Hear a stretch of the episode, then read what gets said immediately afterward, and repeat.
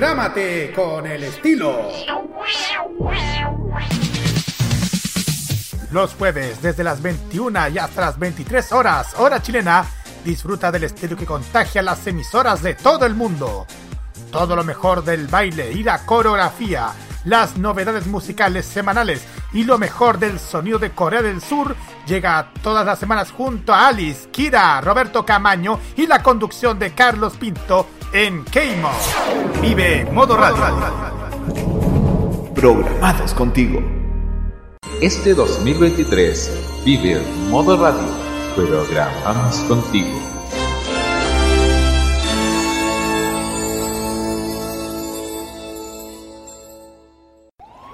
Desde hace cinco años, un grupo de frikis fugados de un laboratorio crearon una fórmula poderosa que transforma a cualquier persona en un fan del anime.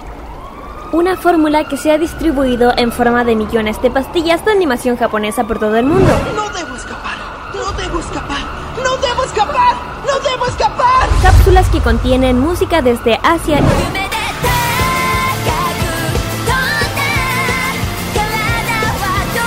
y varios litros de jarabe con sabor a videojuegos,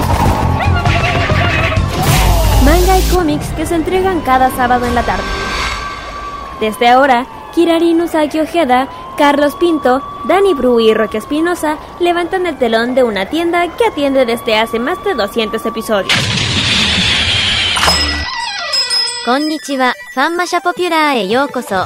Damos inicio a Fanmacia Popular en modoradio.cl.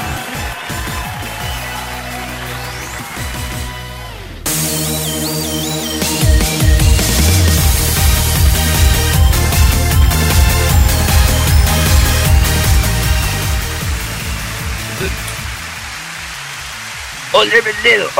No, no, no. Oye, no hablé, no hablé como el padrino, pues. No, no, que estaba intentando imitar al bananero con esa parodia de cientos.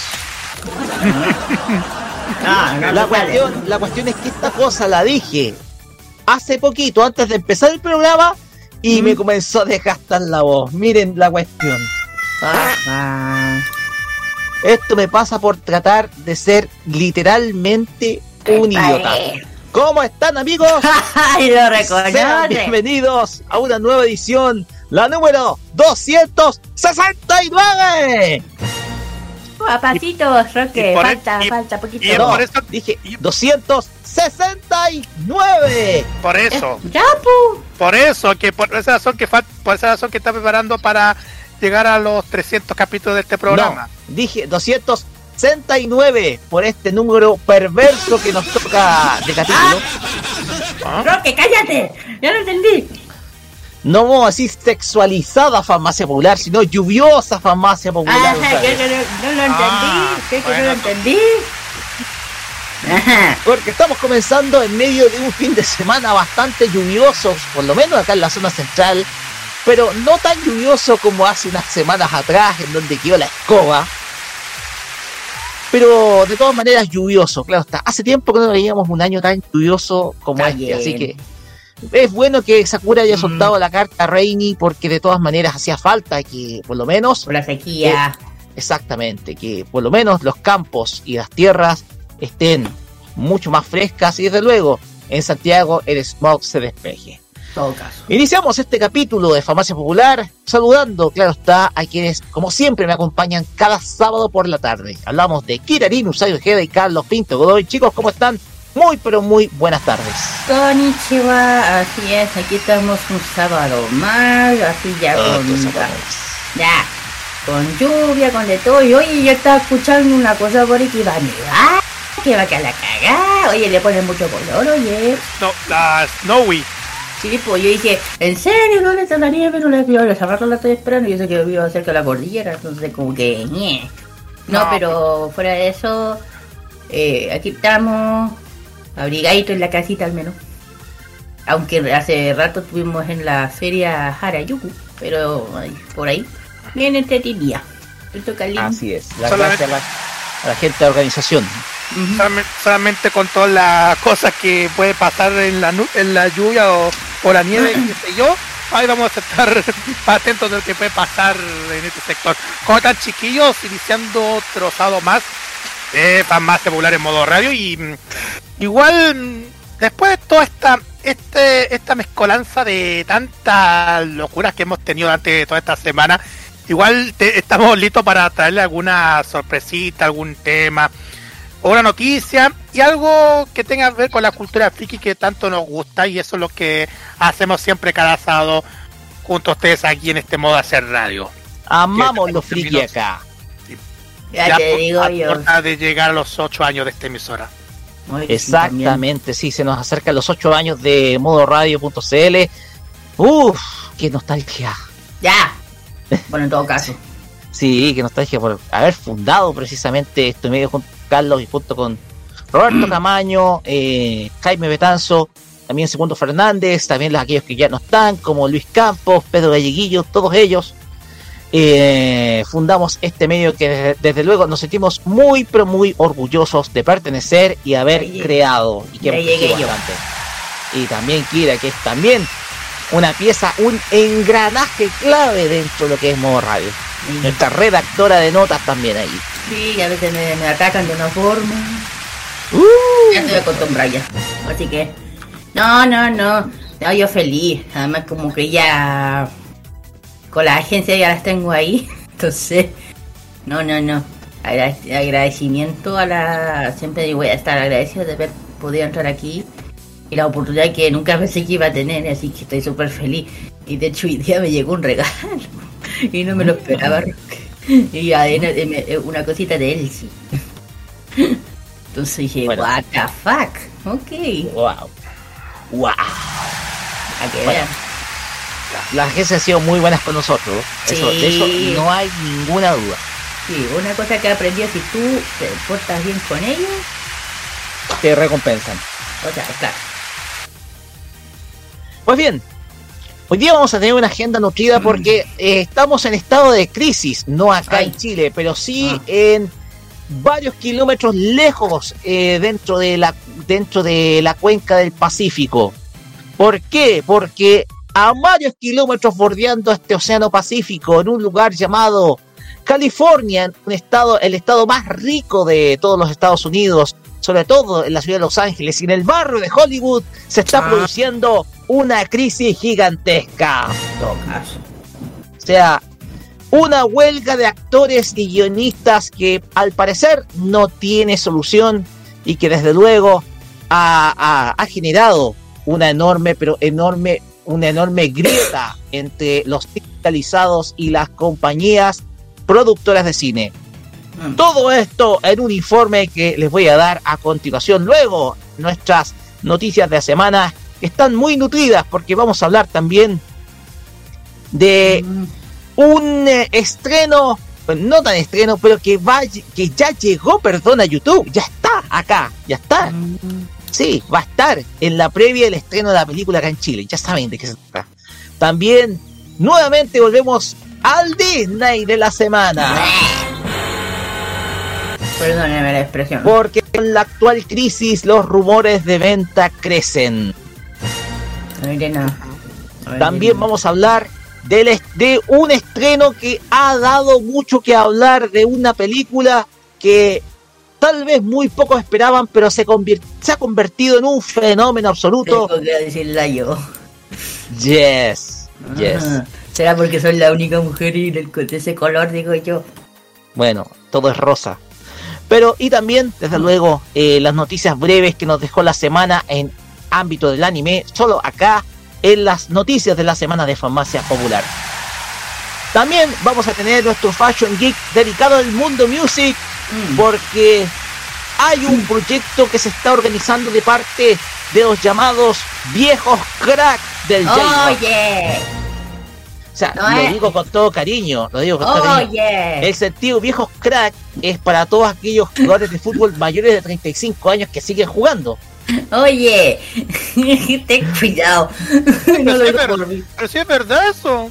Yo le digo que legendarios, nada más. Bueno, legendario. Oye, mi- mira, pues sí, vamos a hablar de algo que ha estado sonando mucho en Japón, que bueno, la gente que es más fan sabe, que eh, cuatro grandes del mundo del J-pop, del J-rock, del visual, etcétera, este, se unieron para armar un sub, una unidad VIP, yo creo, legendario. Que justamente es Last Rockstars, que ha estado muy nombrado en Japón, de hecho, de hecho en las redes sociales igual, de porque tenemos cuatro grandes, al gran, al, gran Yoshiki, de Japan, Hayden, del Arcancel, de Bumps, etc. Y también a Miyabe y a Sugiso, cuatro grandes del mundo del, del J-pop de nuestra época. Y ni se te ocurre decir esa hueá porque después lo agarran. Así que ah, vamos a hablar un poco que, que este fenómeno que se está dando en Japón, que de alguna forma los cuatro están eh, yo creo que están reviviendo algo. Y eso me está empezando a gustar, por eso de ahí lo vamos a hablar. De hecho, subido Así es. cosas. Así es. Mm. También vamos a tener nuestros emprendimientos geeks, Ah, que está dedicado esta semana a Ah, por parte de Japón, de, por parte de Hangul, Corea, eh, Gato Lunar SS Store y por parte de Japón tienda House of Scar y también sin dejar de lado los avisos clasificados de eventos. Hangu y Nihon. Así Manani, es. ¿eh? Oye, sí, buen, buen detalle. Hangul y Nihon. Sí, pues Nihon, en Japón. Exactamente, ¿Qué? Japón. Nihongo Ilbon, o sea, Ilbon, Ah, ya. Ilbon, Ilbon se dice en coreano y Han, y, o sea, Ilbon se dice en coreano y Nihongo es tal cual en japonés. Nihongo, es. lo Eso, mismo. eso mismo. Ya. Eso mismo. Ya odio dando clases, ya. También vamos a tener la máquina del tiempo que hoy regresa y nos vamos a viajar al año 2017. No Porque- tanto, hace poco. Exactamente, no es tanto tiempo, pero ese año debutó, bueno, no digamos debutó, pero sí se llevó adelante un proyecto que en un principio era hecho como piloto de Trigger, pero ahora fue llevado a la animación, porque Trigger decidió llevar su propio concepto mágico tipo Harry Potter u otros similares, pero con brujitas, porque en 2013 nació como película, en 2015 llegó nuevamente como película, pero en 2017 había que llevarla como serie. Esta semana vamos a hablar de una de las series más populares de la historia de Netflix. Hablamos de Little Witch Academia. Y eso que, eso que ustedes ya saben a qué me. Pero eso lo van a ver después. Exactamente. Y por último vamos a tener el Asian Top Chart con Carlos Pinto Godoy, que esta ocasión va a estar dedicado a... Corea del Sur. Vamos a repetir, y vamos a repetir el ranking de KBS que tuvimos el, el programa anterior de K-Mod. Pero también vamos a, a poner con un con doblete musical porque ustedes ya se dan cuenta quiénes están en, los- en los otros lugares del, del ranking, porque ya el primer lugar ustedes ya lo conocen. Pero ustedes ya se dan cuenta Ajá. otros temas que van a sonar después. Pero igual se, se pacificó muchísimo, eso sí. Así es. Todo esto, más la mejor música para acompañarlos esta tarde de sábado muy lluviosa, solamente acá en Farmacia Popular por modo radio. Y ya dicho esto, Carlos Pito, dígame cuáles son las redes sociales para comunicarse con nosotros. Bueno, las que pueden hacer su consulta hacia todo esto es Facebook, Twitter, Instagram, arroba modo rayos L y también en Trades, también, arroba modo rayos L. Hay que cambiar el diseño de esto. WhatsApp más 569-94-159-19 para que nos puedan escribir, comentar los que vamos a hablar. Envío.modoradio.cl, Monkey Boo Online Radio Box, también estamos en la de Energic y también estamos vía Twitch para que puedan ver la cámara de Japón hasta ahora.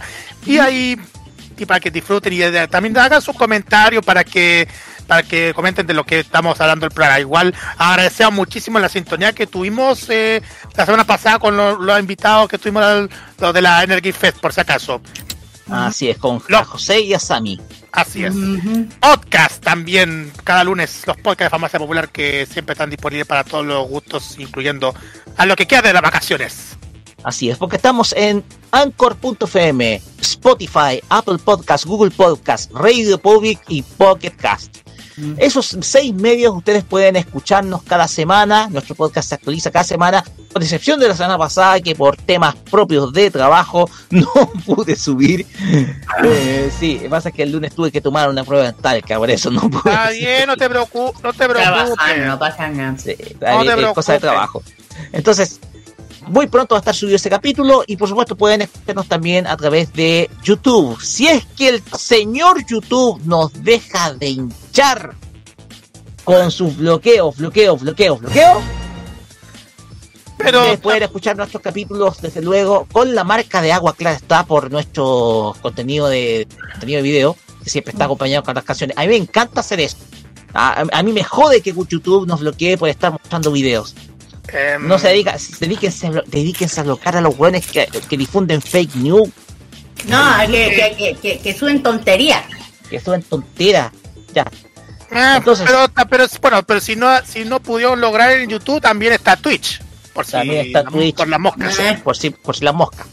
Pero bueno, esos son los medios para que ustedes puedan eh, vernos, escucharnos y contactarse con nosotros cada día sábado acá en Farmacia Popular Constitucional desde las 6 de la tarde por modo radio.cl. Desde luego está la repetición de los días domingo a las 3. Y también la tarde por, por la señal retro de Energy. Así es. Ya dicho esto, vamos con música para amenizar esta tarde y nos vamos a iniciar con una serie que se está difundiendo todavía en Japón, porque esta serie se, se estrenó en la pasada temporada, la pasada temporada primavera, ah. y todavía está en emisión. Se trata de Bang Ring My Go, una nueva temporada de esta serie de chicas tipo Keion con eh, que les ah. gusta la música, la música rock, canto por ejemplo guitarra, batería, etcétera. Mm, mm. Esta es una banda virtual de esas que le gustan tanto a los japoneses. Porque vamos a escuchar a Tomori Takamatsu junto con Anon Chihaya, Rana Kaname, Sayo Nagasaki y Taki China con la canción It's My Go, opening de la serie Band Ring My Go, serie que todavía está en emisión a través de Japón.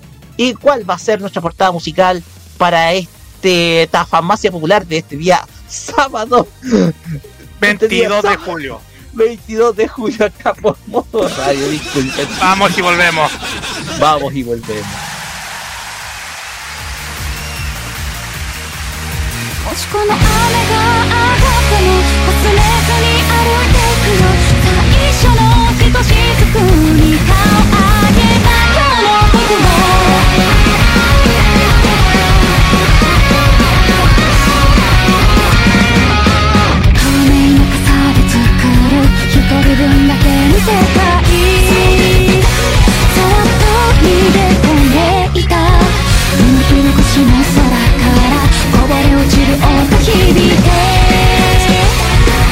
心へと溶けた泣きじゃくているこの空と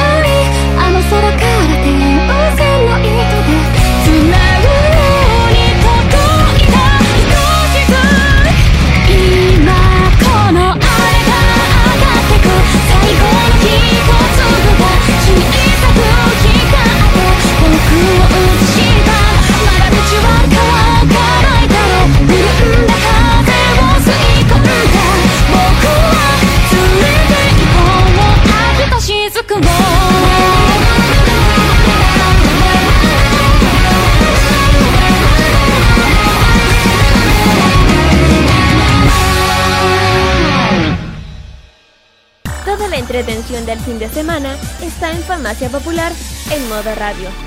¡Tontos!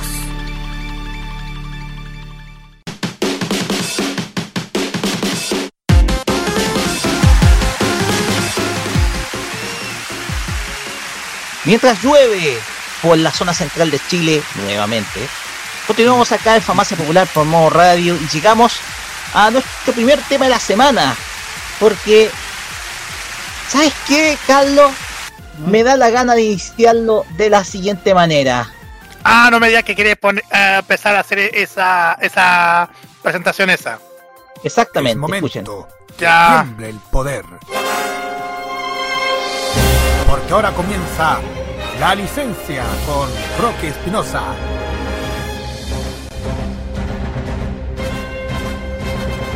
Aquí en Los Imbatibles.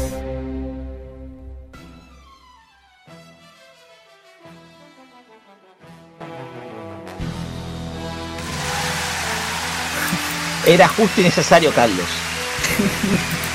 Porque el tema genera controversia y es un tema que está quemando literalmente la industria del entretenimiento porque la huelga en Hollywood ya está desatada. Actores y sobre todo guionistas han llevado adelante una histórica movilización que ha, que ha hecho que tanto el sindicato de guionistas como también algunos actores de Hollywood hayan parado para poder protestar por mejoras salariales y sobre todo para evitar la supuesta llegada de la inteligencia artificial al. ¿Por qué? Mm, Porque la huelga de actores y guionistas de Hollywood se ha tomado las portadas de la prensa a nivel mundial. Esta es la mayor movilización a nivel sindical de los trabajadores del entretenimiento y del cine desde el año 1960. O sea, es la mayor movilización de este tipo de los últimos 60 años. Y estamos en medio de un Hollywood que es mucho más rico que antes. Pues bien, como contábamos, la huelga de actores y guionistas de Hollywood se ha tomado las portadas de la prensa a nivel mundial. Estrellas de talla mundial han paralizado sus actividades, todo en medio de esperados estrenos cinematográficos y grabaciones de futuras series y películas. Las razones de la paralización que se inició con los guionistas y siguió con los actores tienen que ver con el pago de la transmisión vía streaming de sus producciones, pero también por la falta de protección de la imagen y voz frente al inminente reemplazo por copias creadas a través de la inteligencia artificial. Mm, Y además de la falta de regulación que ello conllevaría dentro, sobre todo dentro de la industria. Quien está liderando este movimiento es nada más y nada menos que Fran Dreschner, a quien conocimos todos por la serie La Nani, mm. por The Nani. O sea, lo que somos de la época. Exactamente, una serie que hasta hace muy poco se estaba difundiendo, sobre todo en canales como TCM. La actriz advirtió que todo el modelo de negocio ha ido cambiando por las plataformas, lo digital y la inteligencia artificial. Si no nos mantenemos a la altura, todos vamos a estar en problemas, todos vamos a estar en peligro y vamos a ser reemplazados por máquinas. Bo- La temática acá es que también las protestas vienen por una mejora salarial. Y es que los guionistas y actores están pidiendo un derecho por difusión o una comisión extra por su trabajo de un 6% de todas las ventas, sobre todo toda la recaudación que se hace de cada una de las obras.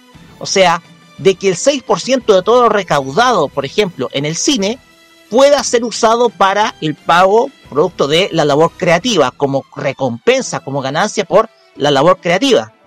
El tema es que también es que el problema acá es que las productoras solamente están ofreciendo el 2%. Uy, uy, uy.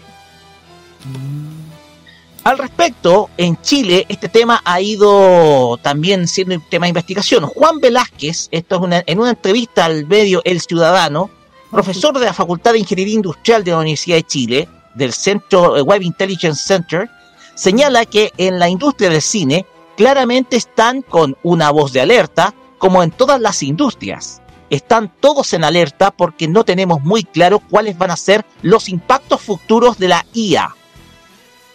El docente explica que la IA sustituye puestos de trabajo, indudablemente, la automatización también, pero ¿cuál es el problema?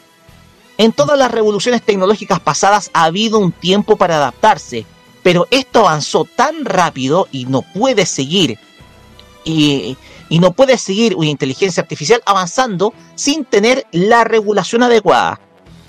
¿Es atendible el reclamo?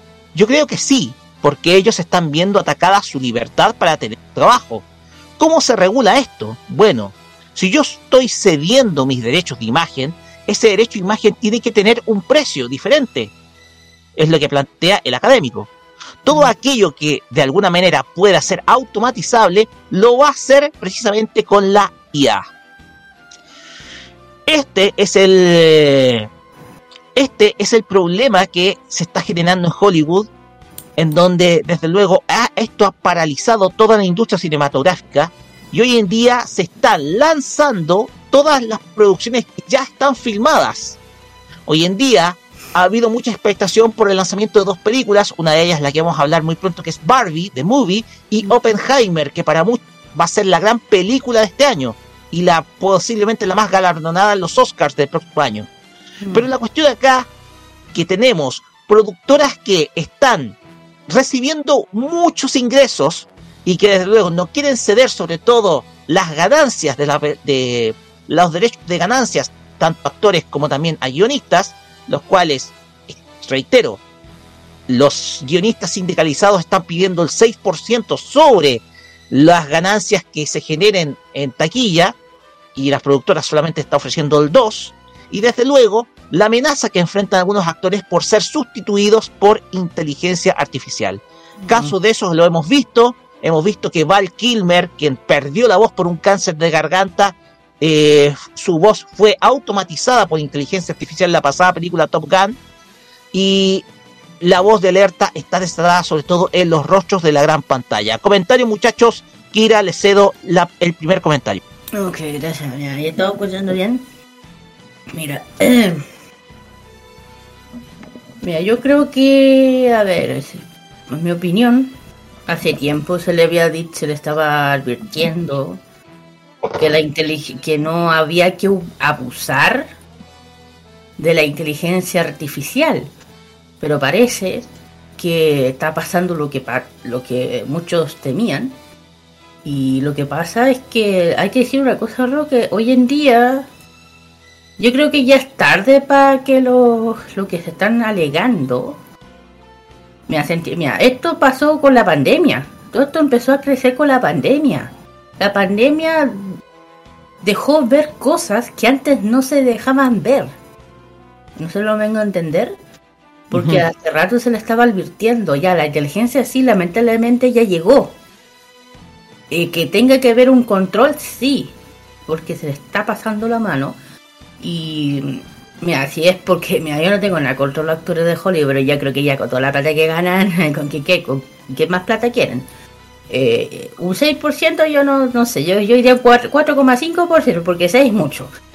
Te digo. eso es lo que están pidiendo los guionistas, Kira. Ah, los el guionistas. el por 100%, 6% de las ganancias. Y Ah, aquí tengo que entender que, que el, los Bueno. guionistas, contrario a, lo- a los Ah, ya, actores, sí. no ganan mucho. ¿ya? Ah, ya, si eso los los guionistas están pidiendo más comisión. Ah, no, sería, eso ya sería abusivo. en el caso de los actores, eh, más que nada las- la posible sustitución de su imagen. Es que si hablamos de la sustitución de la imagen, hay que decir algo con todo respeto, y hay algunos que ya ni siquiera aparecen, Roque. Y si algunas aparecen es porque son películas antiguas. Y hoy en día, mira, por ejemplo, mira, si son los guionistas, y ahí yo digo que son un poquito sinvergüenza, perdónenme. yo creo que lo que deberían ganar son los actores, que es lo que más se esfuerzan en poner cara, en ganar y, y hacer que las agencias ganen plata. Y, y hay que decirlo, no solamente Hollywood, Disney también está, está pasando por la misma situación, que no han, no han tenido ganancias de ninguna de sus tonter de sus películas que no le ha funcionado para nada. Entonces, em, pero la de la inteligencia ya se había dicho hace tiempo que la advertencia y nadie, o sea, poca gente le estaba haciendo mucho caso. De hecho, yo me acuerdo perfectamente varias veces que yo iba a seminarios que se habla de esto por parte de las agencias, especialmente como Huawei, que eh, justamente ellos dicen que la gente le tiene miedo aún el tema de la inteligencia artificial. ¿Por qué? Porque está avanzando muy rápido, ¿cachai? A un nivel que no está, no está siendo regularizado. Imagínate que ya tenemos chat con inteligencia artificial, que te arman un guion, como tú dijiste, que te arman una historia desde cero, que te arman todo, porque hay que decirlo, los seres humanos, hay que decirlo, Roque, a veces somos muy flojos, hay que decirlo. Y lamentablemente si no hacemos una regulación de la inteligencia, vamos a terminar estimándola y ya creo que ya lo estamos haciendo sin dar y si, y si nos estamos dando cuenta ahora que bueno porque un poco más años yo no sé qué puede pasar por eso que eh, se podría cumplir la profecía de Skynet de Terminator claro pues porque cómo no si que pues, si mira por ejemplo se está llegando de los robots mira Japón ya prácticamente los países asiáticos ya prácticamente todo se está se está controlando a través de qué de la computación automatizado. automatizado, todo se está controlando a través de las computadoras, a través de los smartphones, a través de las, las cartas, las tarjetas digitales, la plata digital. Es porque recién se están dando cuenta que está pasando esto en Japón y yo creo que los países asiáticos no están adelantados sobre este tema. Porque Japón son los que más están sacando los robots. Con China y pues, Corea, todos los países que son de allá. Entonces están muy adelantados. Y aquí nos estamos preocupando de ahora yo creo que ya. O sea, si hay, hay que regular esto, sí estoy de acuerdo. Porque antes con los videojuegos, pues, carro, ¿qué está pasando? Con los videojuegos también. Y va a pasar lo mismo, que la gente va a decir, no, espérate. Igual le digo que está bien que lo actúe de alguna vez, alcen la voz, pero yo. Qué bueno, porque más tarde hubiera sido. No sé cómo hubiera pasado esto, te digo. Así es. Mira, eh, Carlos. Iba a decir una cosa relacionada con todo esto. Eh, aparte de todo esto, eh, creo que una vez hablamos, hablamos acá en este programa hace un par de semanas acerca del tema de la huelga de los escritores. Y ahora que como ahora que está diciendo que todo el tema ahora va con los actores, con los directores, con toda la gente que está vinculada con el cine y la televisión, y va encima con dirigida con una gran actriz como Fran Drescher de la de esta serie llamada del cuyo nombre en doblaje es La Niñera. Sí, la nani. sí. Em, el, igual se, se notó muchísimo como, como el público estadounidense, la gente que, que los ve, la gente que los, aclama, lo están apoyando en estos momentos en estos momentos tan duros que están ahí en, en huelga. Y sobre todo eh, estoy viendo muchísimo de esto que, esto comenzó recién en junio, en junio o fines de, mayo empezó con estos temas de, lo, de la huelga. Y muchísima gente, escritores y creadores, como el caso de Daron Neves y otros más, también se unieron el tema de la huelga. Porque igual eh, ya es suficiente con el tema de, con el tema de la inteligencia artificial y todo eso. No hay que ser suficiente, Carlos, lamentablemente ya se quedó se quedó la inteligencia artificial, le guste o no. El tema es regularlo. Porque regularlo, esa es la cuestión. De regularlo, porque la inteligencia, ¿sabes lo que significa la inteligencia artificial? Carlos. ¿Qué es lo que significa inteligencia artificial? ¿Sabes lo que significa? Que la tecnología ah, piensa por sí misma. Ah. Es por eso que hay que tenerle cuidado. Mira, si hay películas que tienen que ver que, que repente las mismas máquinas empiezan a pensar por sí mismas de forma como un humano y peor, ya, eso es lo que la ah, gente... es la inteligencia Exactamente. Es, como, es, como, cuando estoy poniendo una, una foto en una aplicación de, de, sacar imágenes y pongo inteligencia artificial, es una foto muy rara. Es porque la inteligencia te sabe... Mira, mira, un ejemplo, el algoritmo de Google es una inteligencia artificial. ¿Por qué? Cuando tú buscas algo, ese, ese algoritmo ya sabe de alguna forma que a ti te gusta esa, esa película o esa imagen y te busca toda la referencia. ¿Por qué? Porque es una inteligencia que piensa, aunque es máquina, pero piensa, sabe qué te gusta a ti.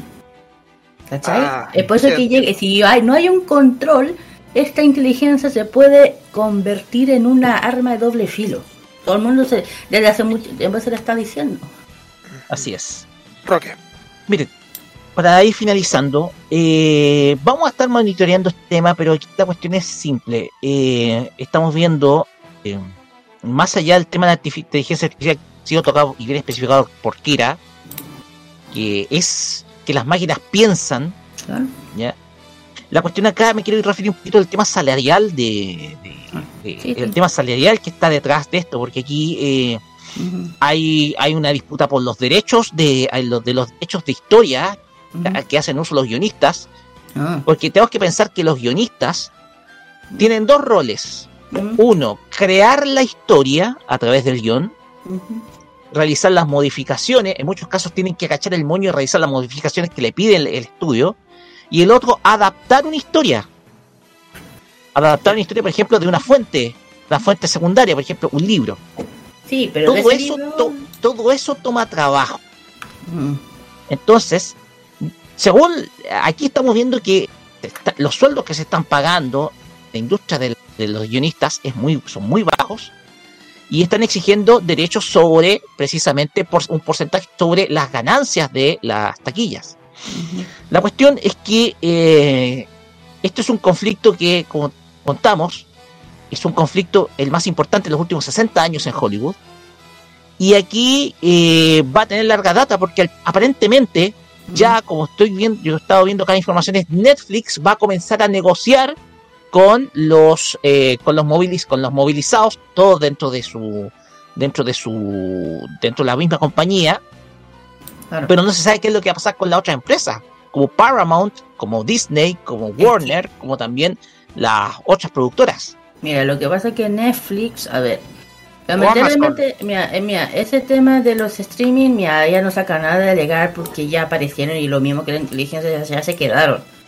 Y Netflix, mira, si está intentando negociar, habla bien de ello, porque por lo menos están, in- están intentando que esto salga, que no perjudique, no les perjudica a ellos, es por lo que se están moviendo, ¿cachai? no? Sí, sí eh, súmate también a Amazon, Roque. Sí, pero el- la, la única que está moviendo creo que ha sido Netflix. Las demás no. Sí, es que digo esto de Amazon porque como está el estudio de la Metro Goldwyn Mayer, por eso. Ah, Miren, ya para finalizar, vamos a voy a mostrar acá una imagen de uno de los grandes directores de cine del último tiempo, James Cameron. no. Se los advertí en 1984 y ustedes no escucharon. Esto sobre inteligencia artificial. Yo que dije. Esto en referencia a una de sus películas más conocidas que es Terminator. Ajá. Esto es algo que James Cameron lo destaca y desde luego es y desde luego yo creo que así eh, te habla de un tipo que es visionario en todo sentido. Mm. James Cameron lo predijo. No, pero claro, por eso digo, yo también lo estoy diciendo. De, de, de hecho, claro, Terminator fue una de las primeras películas Rocky, en, en hablar sobre esto y nadie le tomó en cuenta. Pero, Claro. Pues bien, Ahí está, Vamos a seguir- ahí eso. sí, vamos a estar monitoreando este tema mm, y desde luego el tema de la huelga va a dar para mucho, mucho rato. más. Mientras tanto, seguimos con nuestro temario y Mm. pasamos a la siguiente noticia, Kira, porque tiene que ver ah, con una franquicia que marcó la infancia de todos nosotros. Hablamos de Slam Dunk que llega inesperadamente a una plataforma completamente gratuita. Bueno, sí, va, bueno, es algo que hace rato hemos estado hablando aquí, eh, del tema de Slam Dunk, que ya por fin va a tocar Chile, ¿no? Eh, eh, solo Lueguito, ya viene, ya viene. el, sí, en agosto 3. De hecho, están todos ahí, ya andan todos ahí, ya se te compra la entrada. En fin, eh, claro, hablo de First Dunk. Ya, bueno, el tema es que ya puedes ver Slam Dunk, o sea, la serie, de forma oficial en YouTube y en HD. Bueno, la serie fue liberada en- de, por Animation, milagro. Eh, la, estar del estreno de First Dunk. La próxima semana, la próximamente se estrena, ya saben, por acá, la película más esperada de First Dunk y para celebrarlo, eh, desde Toy Animation han decidido publicar la, serie, la clásica serie de anime en YouTube de alta definición. De esta forma en la que re- re- recordará la serie que no se encuentra disponible en en plataforma como streaming. Se podrá, se podrá ver vista de forma gratuita por todos los fans. Actualmente se, se, se encuentran disponibles los primeros 10 episodios de lanzamiento programados por, por cada semana en tantas, tantas de 10 capítulos más o menos. Lamentablemente la serie no tiene un, un pero, ya que ese pero está, fue liberado en japonés con subtítulo, subtítulo en inglés, por lo que el público latinoamericano tendrá que la, con la gana de volver a disfrutar del doblaje. Eh, cautivó miles de los años 90. En, el, en cuanto a la The First Slam, la primera, la, primera película, tiene lo, lo popular de Inoue. Se estrena ya en el 3 de agosto en los series chilenos y es Latinoamérica. Y ah, ojo, mira, no podemos quejar que ya, que en YouTube la estén dando en japonés, pero hay que decir una cosa, hay que agradecer que la película la trajeron doblada y con René, porque yo no sé. Eh, pero las entradas de hecho ya están a la venta, preventa, a la preventa ya en los Cineplan, donde van a dar Ya. las películas y ahí tienen que ver los cines que se están, yo creo que así todos los cines yo creo. Eso sí, por ahora no se han agotado, no decir nada, no decir nada, porque me toca a mí. Así que, ojo, una cosa que se ha dicho, Roque, eh, ¿se necesita estar al día con el anime para ver la película? Sí, Sí, es obvio. sí, especialmente el manga. Si tú no estás al día con las dos cosas, esta película no hay a entender ni nada. No, absolutamente nada. De hecho, esto está basado en el volumen do- 22 del manga. Para si alguien no está enterado, bueno, para nosotros que somos sí, para los que son nuevitos, tienen que realmente, mira, si uno dice, no, no necesito ver esas cosas para ver la, la película, no, aquí sí, porque no hay a entender ninguna wea. Si no ver la, la serie y el manga, especialmente el, el, último capítulo de la serie, que ni me acuerdo, Roque, cómo terminaba. Ayúdame. Me acordé que, a ver, lo que me acordé del último capítulo de la serie es que se mostraba el detalle, la ficha técnica de cada uno de los jugadores de Shohoku que ya, creo, si no me equivoco, se disponían a ir en tren hacia el campeonato nacional. Y Ah, hasta ahí quedaba, y hasta ahí quedaba la serie. sí, sí, me acuerdo que iban todos iban todos a, a la estación, están todos sentados y el Hanamichi con cara no sé qué. Y ahí quedaban todos. Y ahí fue como, Exactamente, sí. Sí, sí, me acuerdo. Así que eso es lo que puedo hablar de, de First Dunk, o de, de Slam Dunk, los dos. Ya se puede ver en, en YouTube, aquí solo cosa, milagro, perdón lo que voy a decir, es. milagro, Puerto Animation que suelte algo así, porque son de manera legal, de manera legal. por eso, calma encima, sí. por es- eso, que además han apretado con todo su respeto, que hay que decirlo. Bueno, bueno, mira, eh, lo bueno acá de First, de, o sea, perdón, es que estamos tan acostumbrados con First Slam Dunk. Lo bueno de que se haya liberado Slam Dunk es para generar esa expectación de parte del público, sobre todo para poder, eh, sobre todo para antes de ver la, la, la película.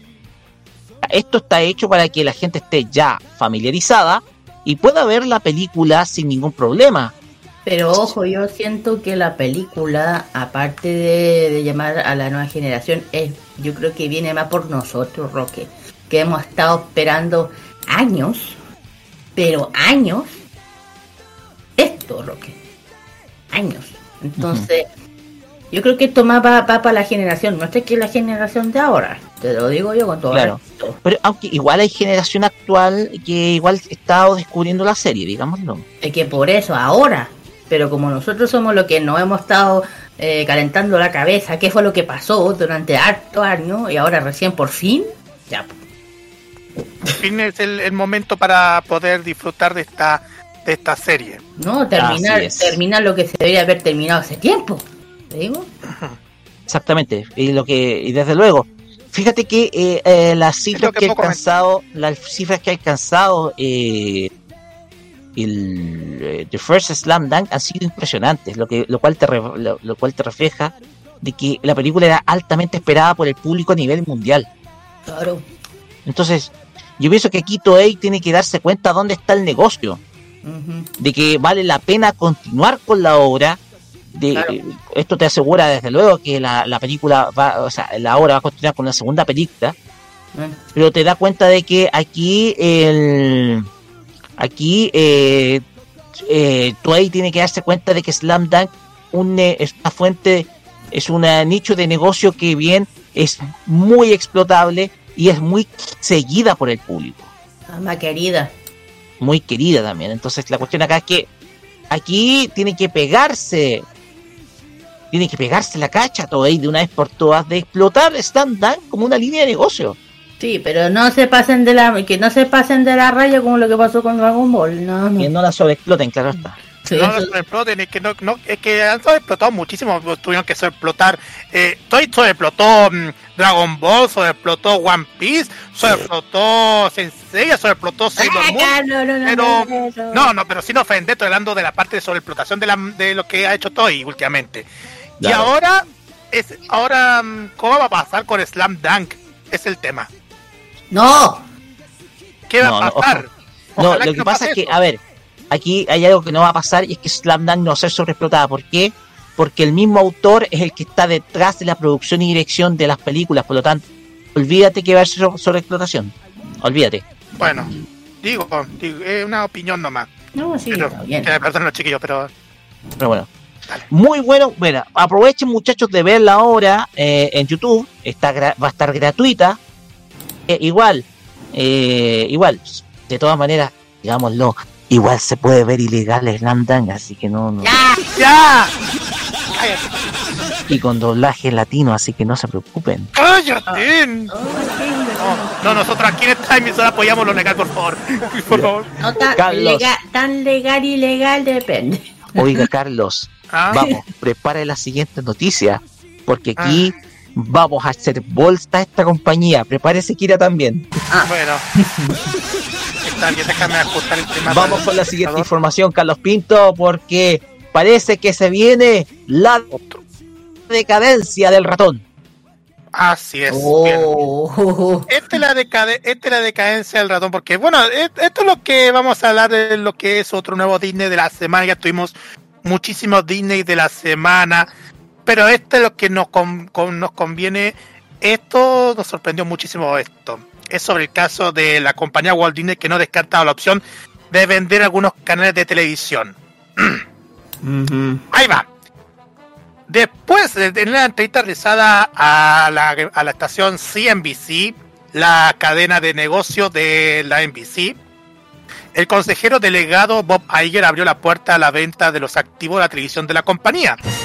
En un momento en que el negocio atraviesa las dificultades durante la transición de la industria de los medios de comunicación hacia el streaming y las ofertas digitales. Cito, después de volver me di cuenta de que la empresa se enfrenta a muchos retos, algunos de ellos autoinfligidos. Fin de cita, eso señaló Iger. Señalando que ha logrado mucho trabajo en siete meses, pero hay que hay más por hacer. Lo primero de la lista es evaluar el negocio de la televisión tradicional.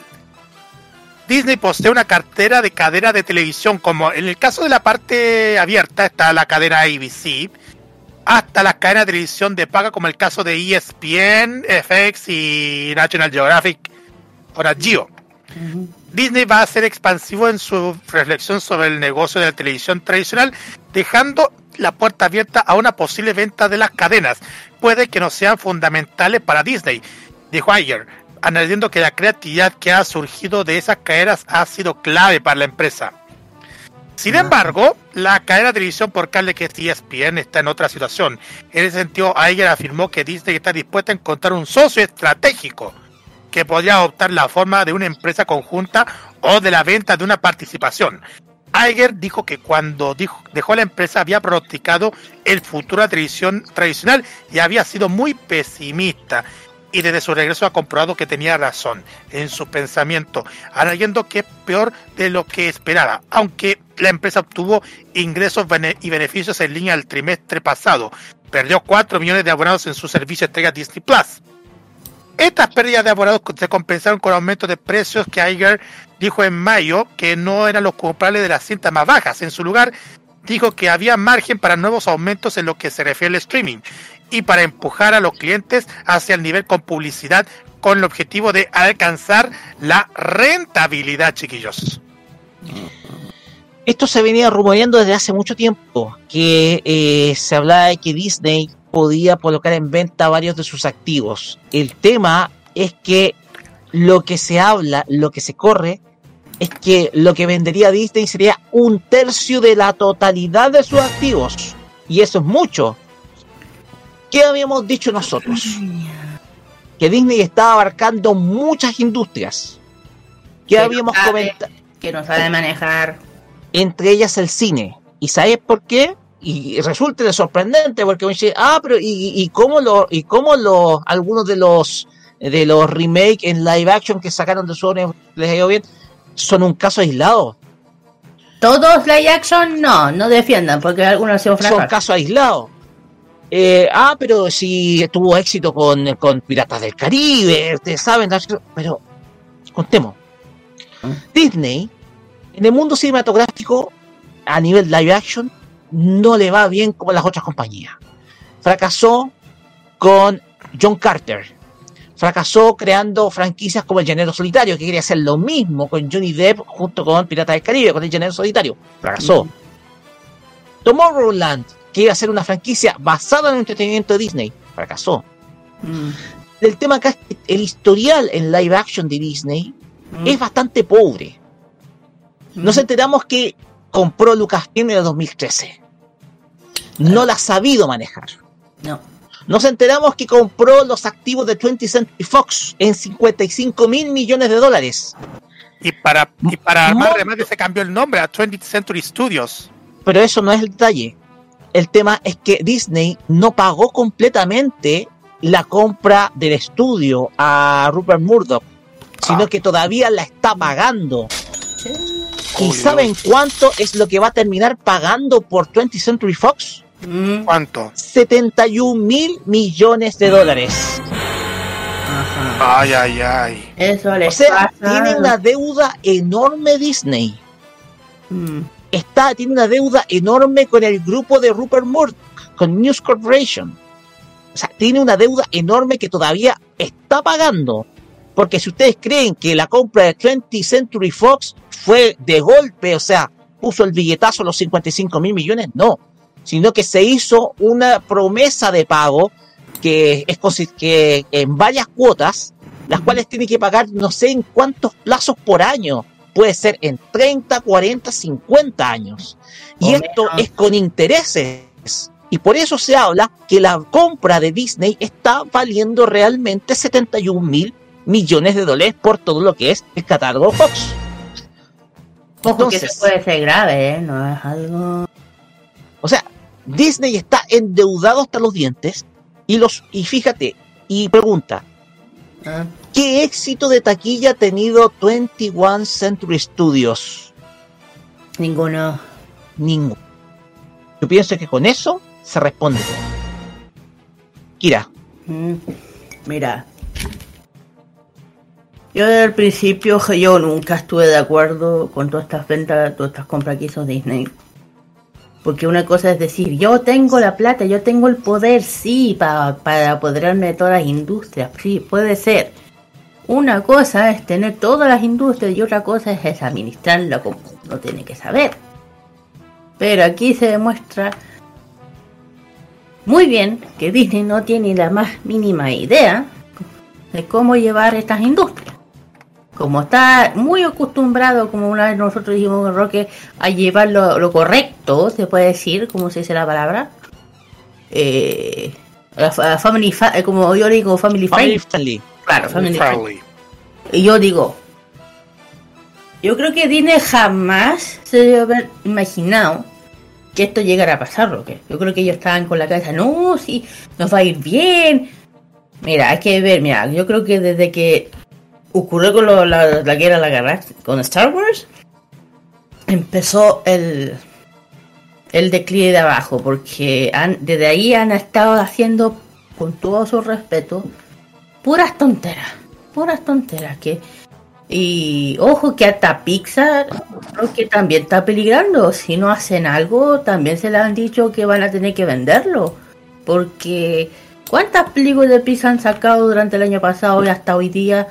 Ni- ninguna ha recaudado lo que tienen que recaudar, Roque. Y ya llega a ser preocupante. Y además que tú misma dijiste, las películas hoy en día son todas repetidas. No hay nada ingenioso. No hay Exacto. nada, no hay nada que llame la atención. Claro, a los niños de hoy día puede ser, Pero para, para los niños de hoy. sí, Ahora me acordé, el único éxito de taquilla que ha tenido 21 Century ¿Mm? eh, bajo Disney ha sido Avatar 2, pero es la Pero- única. pero Es la, la única. única, la única. Es la única. No, ya, y te digo, eh, aquí demuestra que puedes ser muy poderoso, puedes tener toda la plata del mundo, pero esa plata o tener ese poder que te la pueden quitar en un 2x3. Como así a los Superman, con una cripto, con una cripto, te, la, te pueden quitar los poderes. Eh, llegar a donde he llegado, po. porque mm, hay que decirlo. A mí, a mí Disney eh, antes me encantaba, pero empezó a a mí me empezó a quitarme el cariño porque sentía que estaban demasiado ambiciosos, demasiados, eh, se estaban dando muy a lo, eh, estaban importando más la plata que el fan. Y cuando tocaron Star Wars y cuando me mataron a Han Solo, que me encantaba él, ahí fue Disney acá hay de hacer lo Ha más muerto, ha muerto Star Wars como franquicia. acabas de hacer la cosa más tonta que se te pudo haber ocurrido. Cambiar una historia que no es así. Todo lo que sabemos de la historia real de Star Wars sabemos que no es así. Es por eso que a mí me tocaron a Han Solo queriéndolo matar, no solamente a él, de hecho a todos, que no debería haber sido así.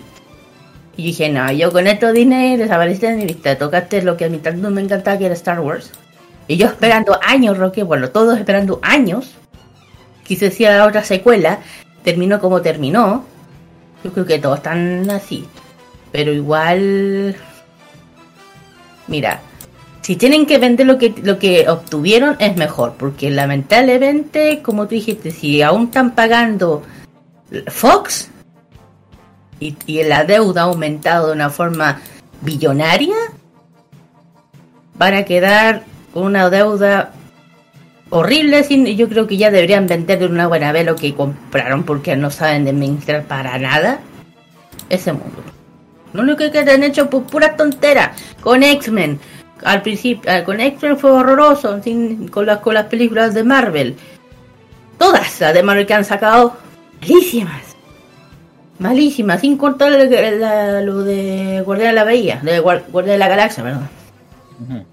Pero todas las franquicias han sido malas, Roque. Yo le digo, ¿cuándo Disney, escúchenme, desde cuándo Disney no ha sacado alguna princesa nueva? ¿Desde cuándo Disney no crea algo diferente? ¿Mm? ¿Cuándo? La única vez fue cuando hicieron a Frozen y seguía nada más. Hasta ahí quedó.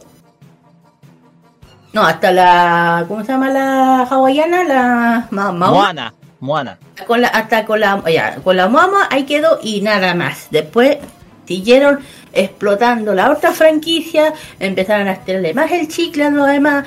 eh, eh, creando las mismas. No misma historia, pero similar. Que la gente hoy en día no es tonta. Los cabros chicos tampoco. Nada más. No voy a seguir porque si no. Ya. Carlos Pinto. Bueno, me, me, queda- me queda- más ya se terminó el tiempo, pero voy a hacerlo breve. No, igual es que mm, solamente diré una cosa, igual da, da molestia eso el tema de del tema de Disney con el tema de la de, esto. No solamente pasa con el tema de, de las películas y sum- suman también el tema de las producciones para, para las series para televisión también, ya sea las series, las sitcom, las, las series live action, las caricaturas, todas esas cosas hay que sumarle en ese caso. mm, Hmm. Hay, por ejemplo, como el caso, ponte tú mm, series como Los Simpson, eh, hace poco, hace poco con el tema del caso de la nueva serie que, que aún está en la polémica, que es Primos y otros Ah, más. Oye, primo. Y, otro- y, y esa, y ahora justamente que ahora que ya pusieron más series nuevas dentro de la dentro de la estudio de animación de Disney. Un dato chiquito para ya concluir este debate. eh, el pasado lunes eh, ya mm, la compañía Disney fue favorecida con el fallo que autorizó al mercado chileno a registrar la marca comercial del sello Star Plus. Star Plus quedó inscrita en Chile por dos categorías, la transmisión de contenido audiovisual y multimedia a través de la internet y otro lado contenido video a la carta. y el Instituto Nacional de Propiedad Industrial no le está permitiendo inscribir Star Play desde febrero de este año, dado su similitud con la marca Stars Play de Lionsgate, pero es un tema mm, así aparte. Y Interno acá, interno acá para nuestro país, que no vamos a entrar en detalle. No, no. Está para hacer el tema. Listo. Con esto cerramos este tema y pasamos inmediatamente al siguiente porque esta película ha causado sensación en el último tiempo. Kira, a usted le toca hablar precisamente del destino de Barbie the Movie. Y luego yo, no, no está bien. Sí, vamos a hablar de una película que ha dado tema por todos lados, hay que decirlo. El tema de la Barbie. ¿Y qué te digo, Roque? No, no, yo no tengo nada contra la Barbie, no, absolutamente nada, pero estos días se le ha pasado la mano, te voy a decir. No, no, no. Sí, sí, se estrenó una de las películas, yo también digo que una de las más esperadas y que ha causado harto con mucha vuelta, digo yo. Eh, claro, la, la, la fiebre total por Barbie en Chile y en el mundo. Las eh, acciones de Mattel que se disparan el estreno de la película, una cosa no menor. Bueno, eh, ya saben que el estreno de Barbie fue hace poquito, eh, ha causado una sensación en Chile y en todo el mundo. Eh, están no solamente en Estados Unidos, sino se convirtió en la película con mayor preventa de, eh, de entrada de este año. Superando, ojo, éxitos de la tequilla como Super Mario y Spider-Man de Travel, eh, a través de Spider-Verse. ¿Será? Este éxito también se ha expandido hacia el resto del mercado, no solamente el, el- el cine, sino de las mismas muñecas, que ha aumentado sus ventas en un 200% en algunos países del globo. La gran cantidad de marcas han apostado por la firma protagonizada por Margot Robbie a través del merchandising. Una muestra de ello que la gigante gigante Texas Sara, a verdad, que recientemente lanzó una colección de ropa inspirada en el icónico juguete. Sí, sí, me di cuenta. Lo cual estuvo disponible en cientos de tiendas distribuidas en más de 80 países del mundo, que se agotaron en cuestión de horas. También lo escuché. De acuerdo con el diario financiero, este fenómeno también eh, se pudo observar en las acciones de la compañía de Mattel, que ha disparado la bolsa de Nueva York con una, expansión de 92%, ah, perdón, eh, 22,17% desde el comienzo de junio. Creemos que las acciones de Mattel han sido impulsadas por la frenesi, la frenesi del, del estreno de la película de Barbie, junto con los datos que muestran que una caída de los inventarios minor- minoritas de la Minoristas. empresa, sí, mencionaron que las especialidades de la economía de Linda Bolton y Kristen Stewart y análisis también menciona que la producción dirigida por Greta eh, Gerwig afecta- eh, ha afectado positivamente las ventas de los juguetes relacionados con el corto plazo. La, la relevancia de la marca en la cultura pura y largo plazo. Los ingresos por la licencia y de marca, las uti- eh, utilidades relacionadas con la po- porción de la empresa eh, de la economía el del film. Bueno, el furor en Barbie en Chile.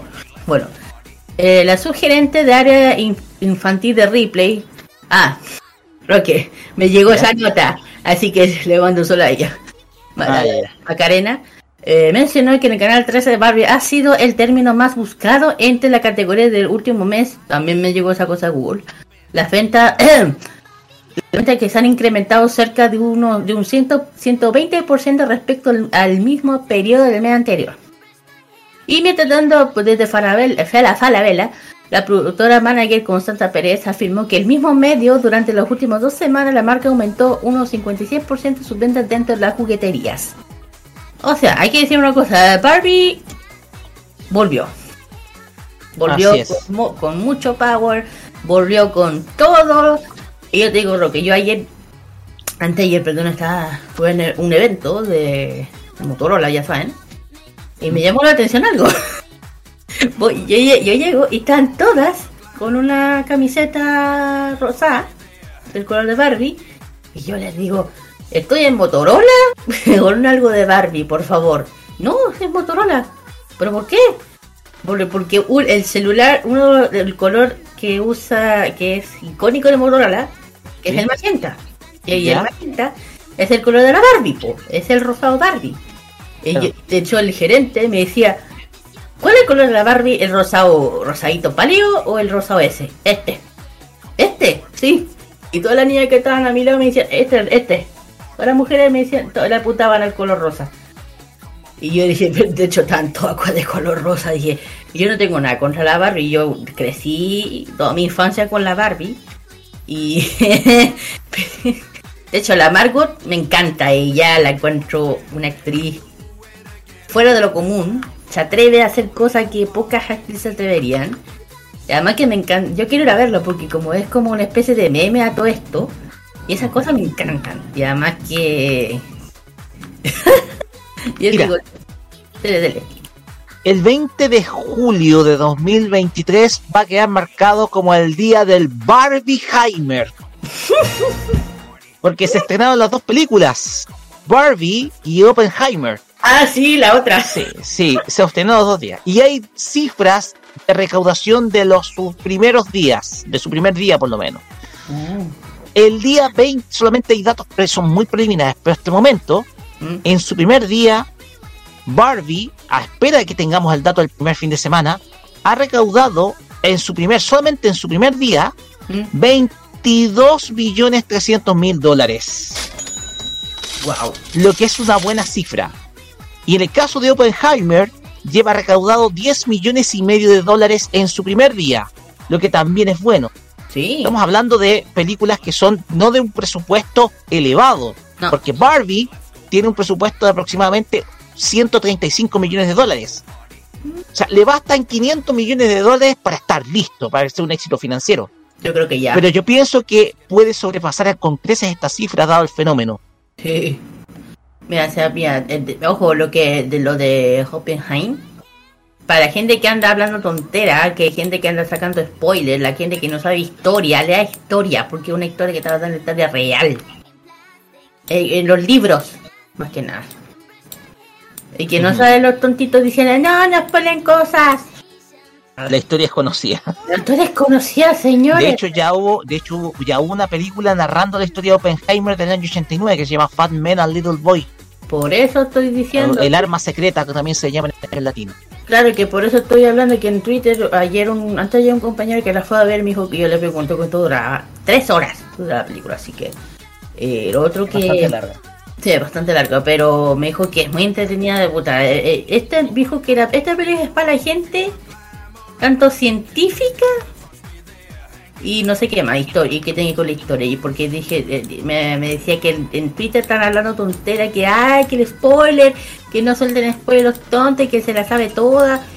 Mira toda esa gente de cristal de cabeza de hongo le vamos a decir una cosa es una película antigua que también se sacó un roque y todo lo que somos pues sabemos la historia. La que no se la saben es porque no saben leer. Exactamente. De hecho, aquí hay que destacar que eh, Oppenheimer Mm. es una película dirigida por Christopher Nolan, el mismo creador de la trilogía de Batman, El Caballero de la Noche, y que el protagonista es Cillian Murphy, quien aquellos que no lo, no lo ubican, es el actor que hizo a- al personaje del Pantapájaros en la saga de Batman, en esa saga. Entonces, para aquellos que no lo conozcan, eh, Cillian Murphy es el Espantapájaros. Sí. Y ahora interpreta a Oppenheimer con un enorme parecido. Entonces, eh, ya para ir refiriéndome un poquito y para cerrar el tema, eh, este puede ser un oasis en medio del desierto de un mal año para el cine.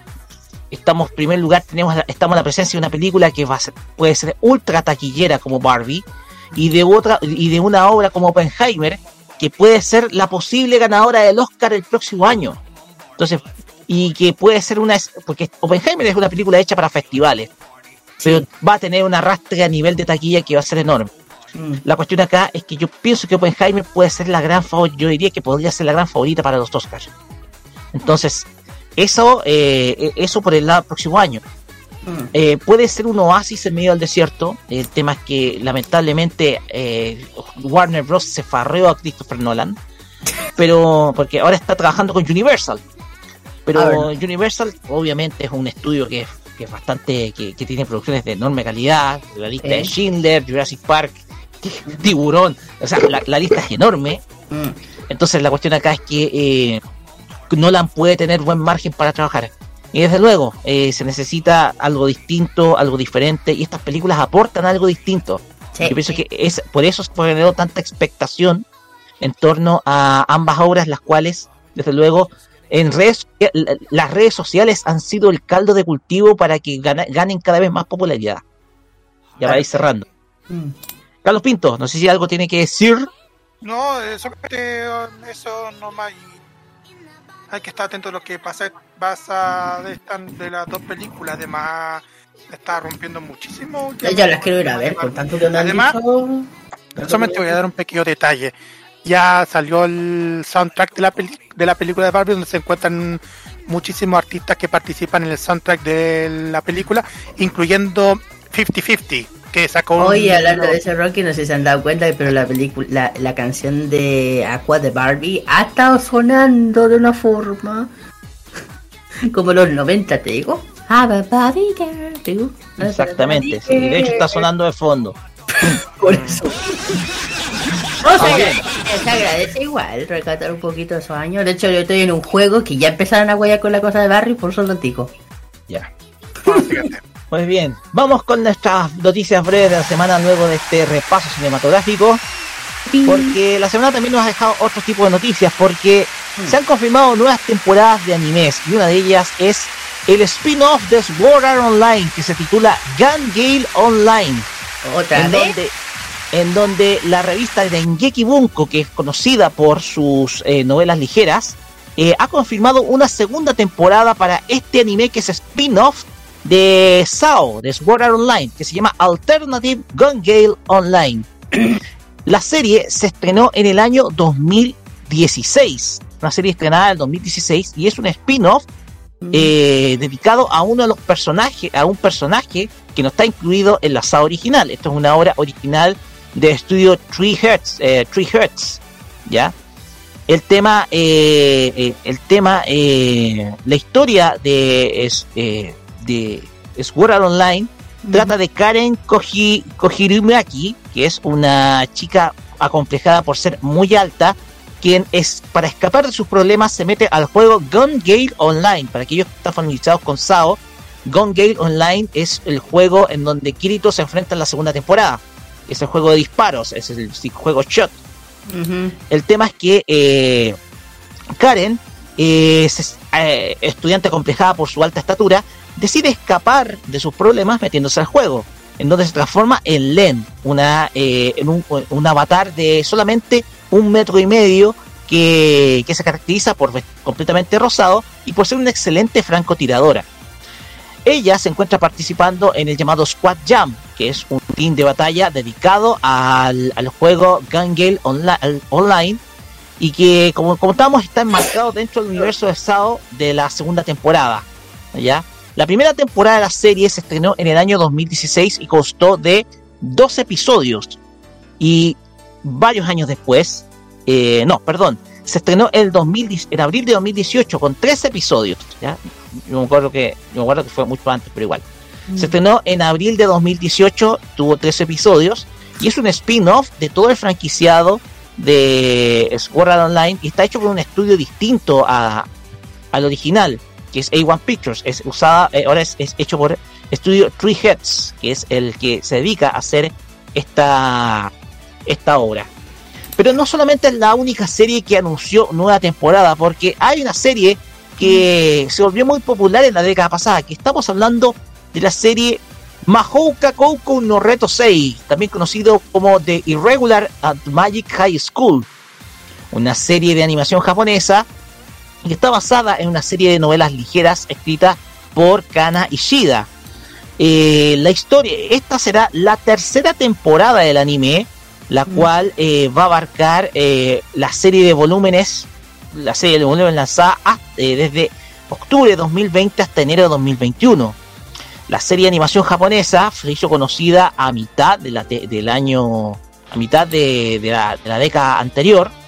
Si no me equivoco, se lanzó en el año 2000 2013 2014, 2014 donde se lanzó eh, la, primera temporada de la serie con 26 episodios, mientras que tuvo una película que se lanzó en junio de 2017 y una segunda temporada lanzada entre octubre, eh, en, octubre eh, del año, en octubre del, del año 2017 y que compiló un total de 13 episodios.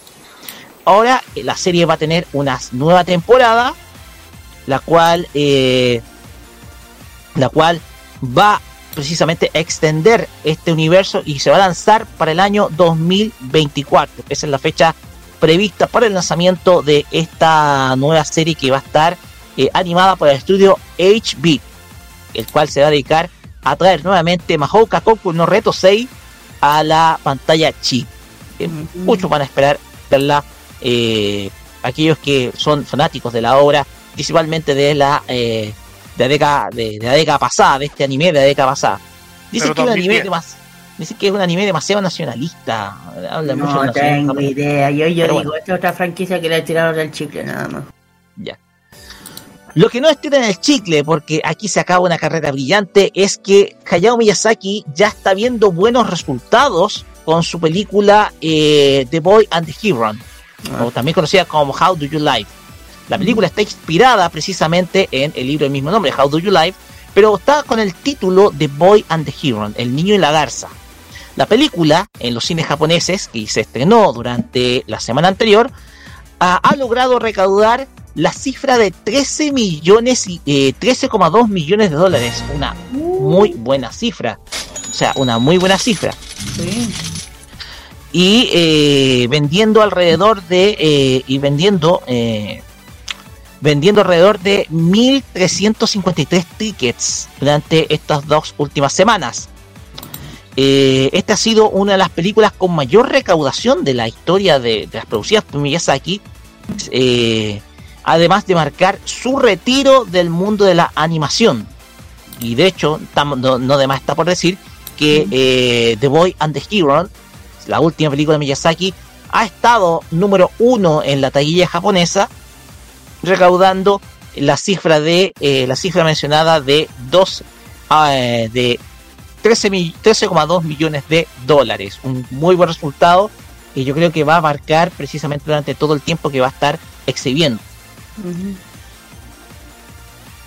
Continuamos con buenas cifras porque también Resident Evil 4, el remake de los de lo que tanto nos burlamos por sus publicidades, tanto al estilo de Heidi, Marco, esa cosa rara. Sí, me acuerdo que pasó eso.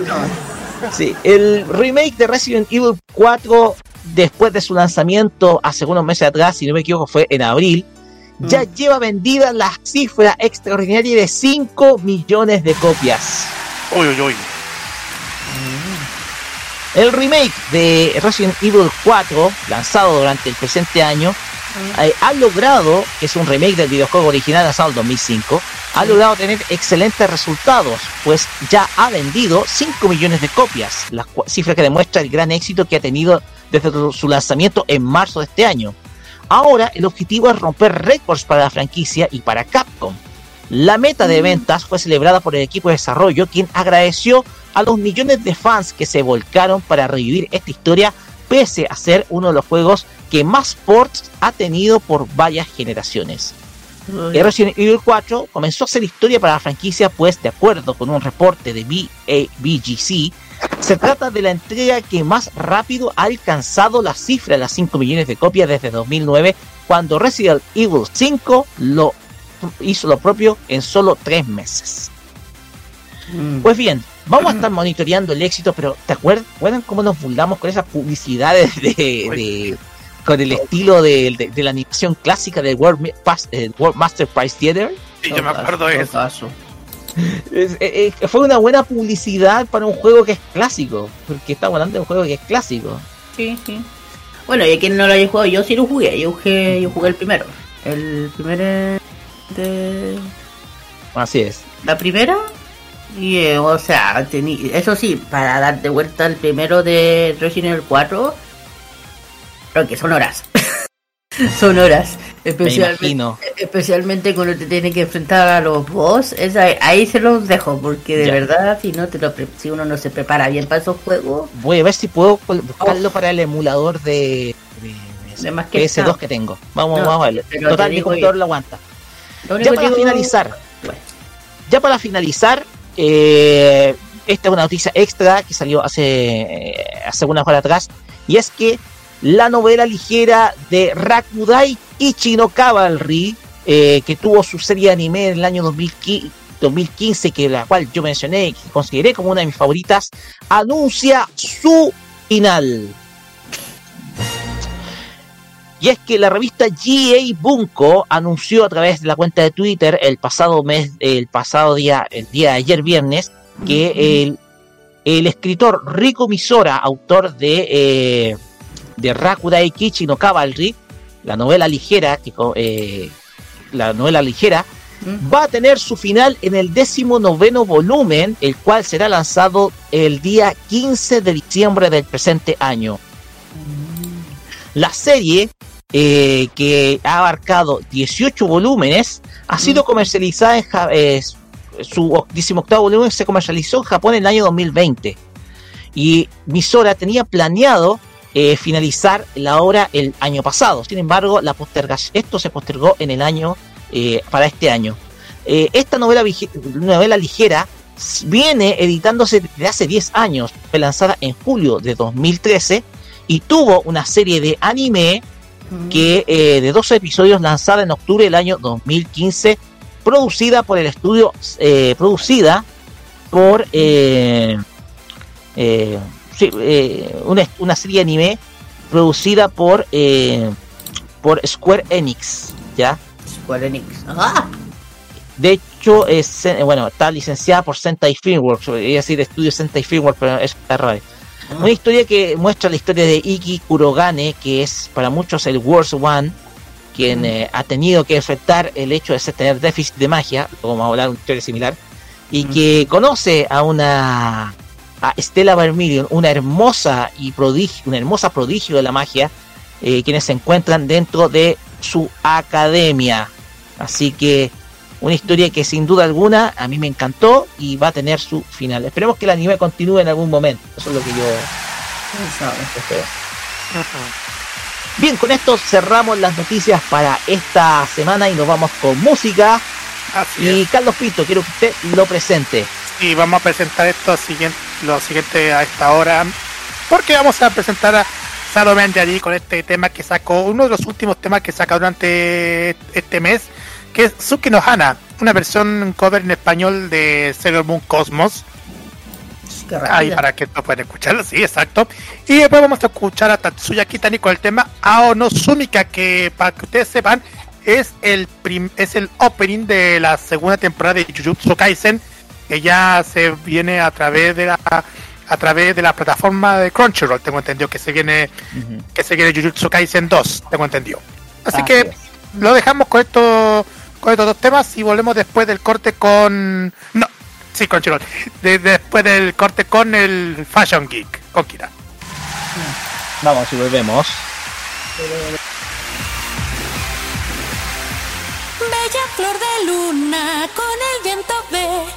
Estos sentimientos, entrégalos por mí. Moonlight flower,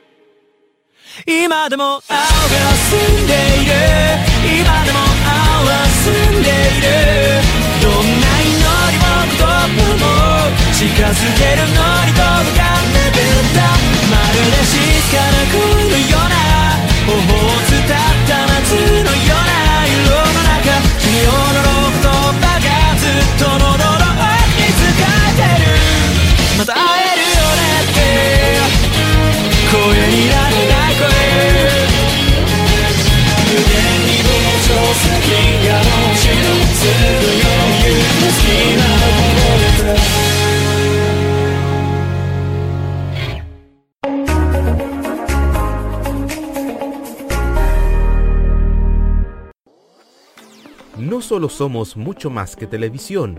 Somos un sitio que te complementa toda información y con chequeo. Somos un programa en YouTube donde la libertad de crear, pensar y criticar con fundamentos es válido. Un programa radial donde tú puedes tener cabida. Un espacio multiplataforma donde informamos y reflexionamos. TVenserio.com Somos mucho más que televisión. Miles de VHS con valioso material televisivo año a año se van a la basura. Usted no los vote, dónelos. Camarchivos recibe tus cintas con archivos de televisión abierta y cable, estelares, concursos, películas, comerciales, shows musicales, eventos deportivos, de todo. ¿Estás interesado? Dónelos, véndelos o permútalos en camarchivos.com. Archivos, porque lo bueno une.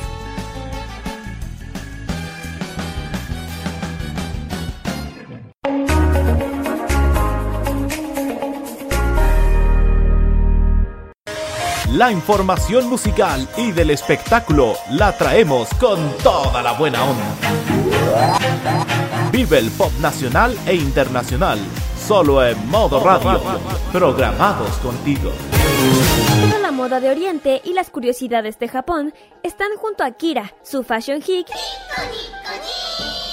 en Farmacia Popular.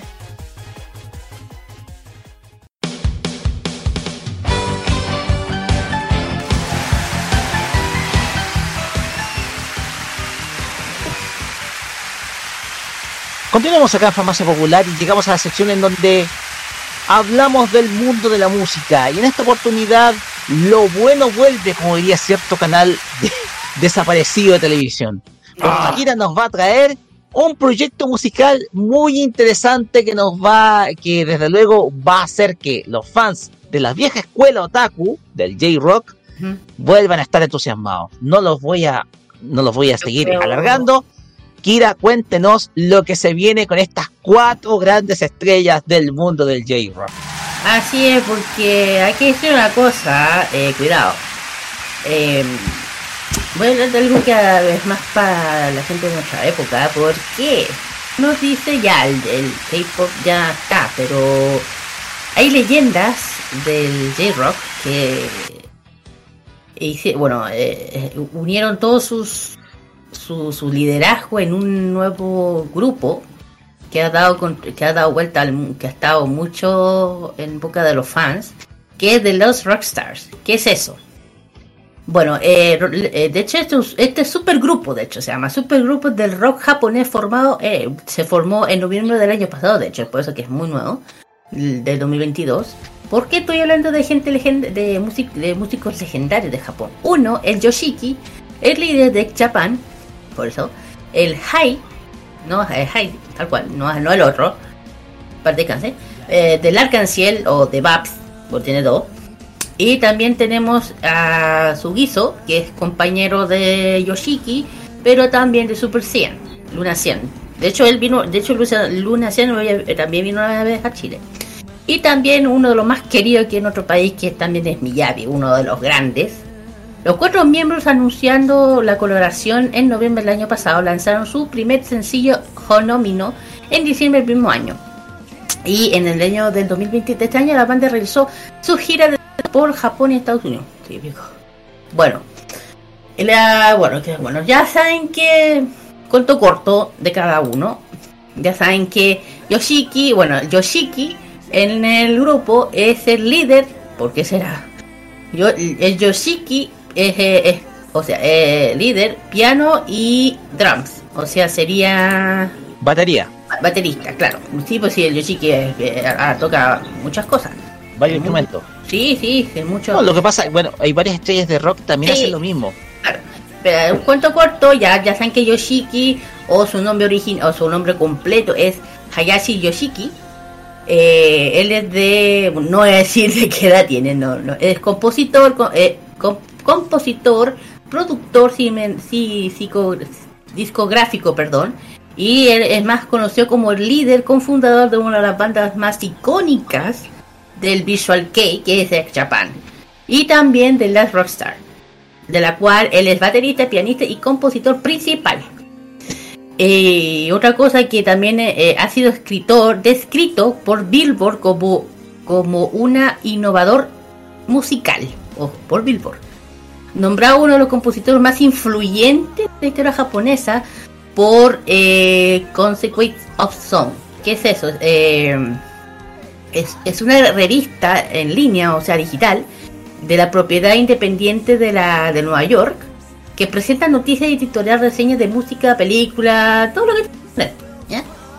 Y la carrera de Yoshiki incluye varios álbumes que lo que están muy acostumbrados a lo que están varios álbumes, estudios clásicos, colaboración con artistas muy conocidos rock como George Martin, Jennifer Hudson, Stan, Stan Lee, ok, Ro- Roger Taylor, oye, oye, oye, oye, Kiss, oye, Yoshiki, no sabía eso, ok, y ojo con lo que te voy a decir, Rock, y bueno, el 99, a, a pedido de la familia real japonesa, escucha esto, compuso, interpretó una canción clásica de una celebración de honor del décimo aniversario de la de la del, del tema del emperador Akihiko. Y Yoshiki también compuso, escucha que esto no me lo sabía. Eh, ah, bueno, este sí lo sabía. Eh, compuso el tema del 69 edición de los Globos de Oro. Roque. Mm. Fue él. Y como banda, banda sonora del anime película de Attack on Titans. Y, y claro. Hoy siete legendario, por eso. No llegó la tercera temporada también. Claro, también. Bueno, cuento corto, bueno, ya saben que el Yoshiki es el cofundador de toda esta y su, su, su influencia en la música viene de las de Led Zeppelin, o sea, de lo influye por los trabajos de Led Zeppelin, Iron Maiden, eh, Queen, The Beatles, ya saben, ese lado. Y ahí empezó un poquito su, su mundo en el mundo de la música, no es hablar tanto en detalle. Por parte de Hyde, todos saben quién es, no tengo para qué, igual una tradición chiquitita. Bueno, él es, bueno, el nombre completo de él, para que no saben, es Hideto, ta, ta- ta- Hideto Takarai, así se llama él, pero todo el mundo lo conoce como Hyde. Él es músico, cantau- can- cantautor, perdón, productor discográfico y actor japonés, la verdad. Mejor conocido como el vocalista principal de la banda de rock, o sea, de, la canción del 91. Y también eh, vo- vocalista principal de Pams, que aquí ha venido varias veces. Y tiene una carrera en solitario ahora, pero ya saben que su fama en la década de los 90 por parte de la cancel vendió más de 40 millones de discos. Era la locura. Y fue el primer actor japonés realizar un espectáculo individual con Madison Square Garden. Oh, mira. Bueno, ya saben que bueno su, su carrera solista empezó en 2001. Ahí empezó todo este tema con él. Y eh, lanzó varios sencillos, número uno. Aún sus han alcanzado cinco primeros listas en Oricon, cinco veces. Y a lo largo de su carrera en solitario, Bams ha colaborado también como Yoshiki con artistas reconocidos en el mundo. Bueno, con Yoshiki más que nada, Nico- Nicolás Fulón. Mira. Mira. Bueno, el tema es que aquí en el, en el banda nueva, él es el vocalista, claro, como tiene su voz, bien, bien, bien especial. Yo no sé por qué, Yoshiki no, pero no importa. En fin, es el high, no les voy a decir la edad de, los de, ellos porque no, no vale la pena, no lo voy a decir. Eh, el otro que dije que es Sugiso, su nombre original es Juni Sugihara, de ahí sale su nombre, su, su pseudónimo. A bueno, él también, bueno, es músico, compositor, compositor y productor y discográfico japonés. Y de hecho es conocido como el mejor, mejor conocido como guitarrista principal y violinista, violinista de la banda Rock Luna Cian del año 1989, Roque, imagínate. Y comenzó su carrera en 97, eh, cuento corto, eh, artistas diferentes, formato de la banda discodélica Jamstein de 2002, en el, en entre otras bandas que ha actuado, eh, bueno, en el 2007 se convirtió en el miembro acto internacional de Trans World Music June Reactor, Record, Reactor, perdón. Y bueno, ahora forma parte del subgrupo Rockstar que acabo de decir y se unió oficialmente a Ex Jaman en el 2009. Por eso que es compañero de Yoshiki. Y se convirtió en el miembro de su grupo de Last Rockstar el año pasado.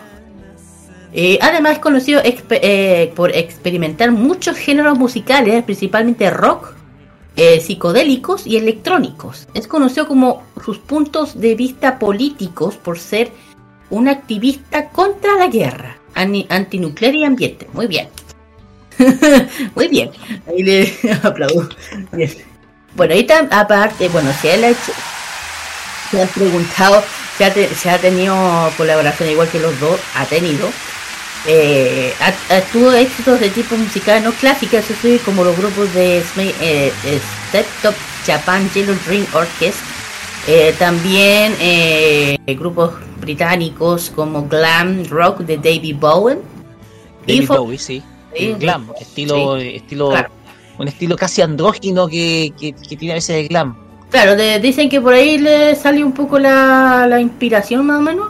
Y es que, bueno, y también la escena punk de Londres, esa, la escena punk, para que la gente no cacha, es una variedad diversa, eso sí, que conocida como ideología moda. Otra forma de expresión del arte visual, danza y de, de lo que es la, esa tendencia de que se habla. En fin. Y bueno, eh, formato de tradición de rock and roll, los padres de Sugiso, no lo voy a decir más. Bueno, el tema es que él se unió también a esta banda nueva de super, super grupo, de hecho, Y el último, que no, si no lo nombro, me digan, no me peguen, el, el, el, el Magnae, como se le dice en, en el Magnae del grupo. El Supremo.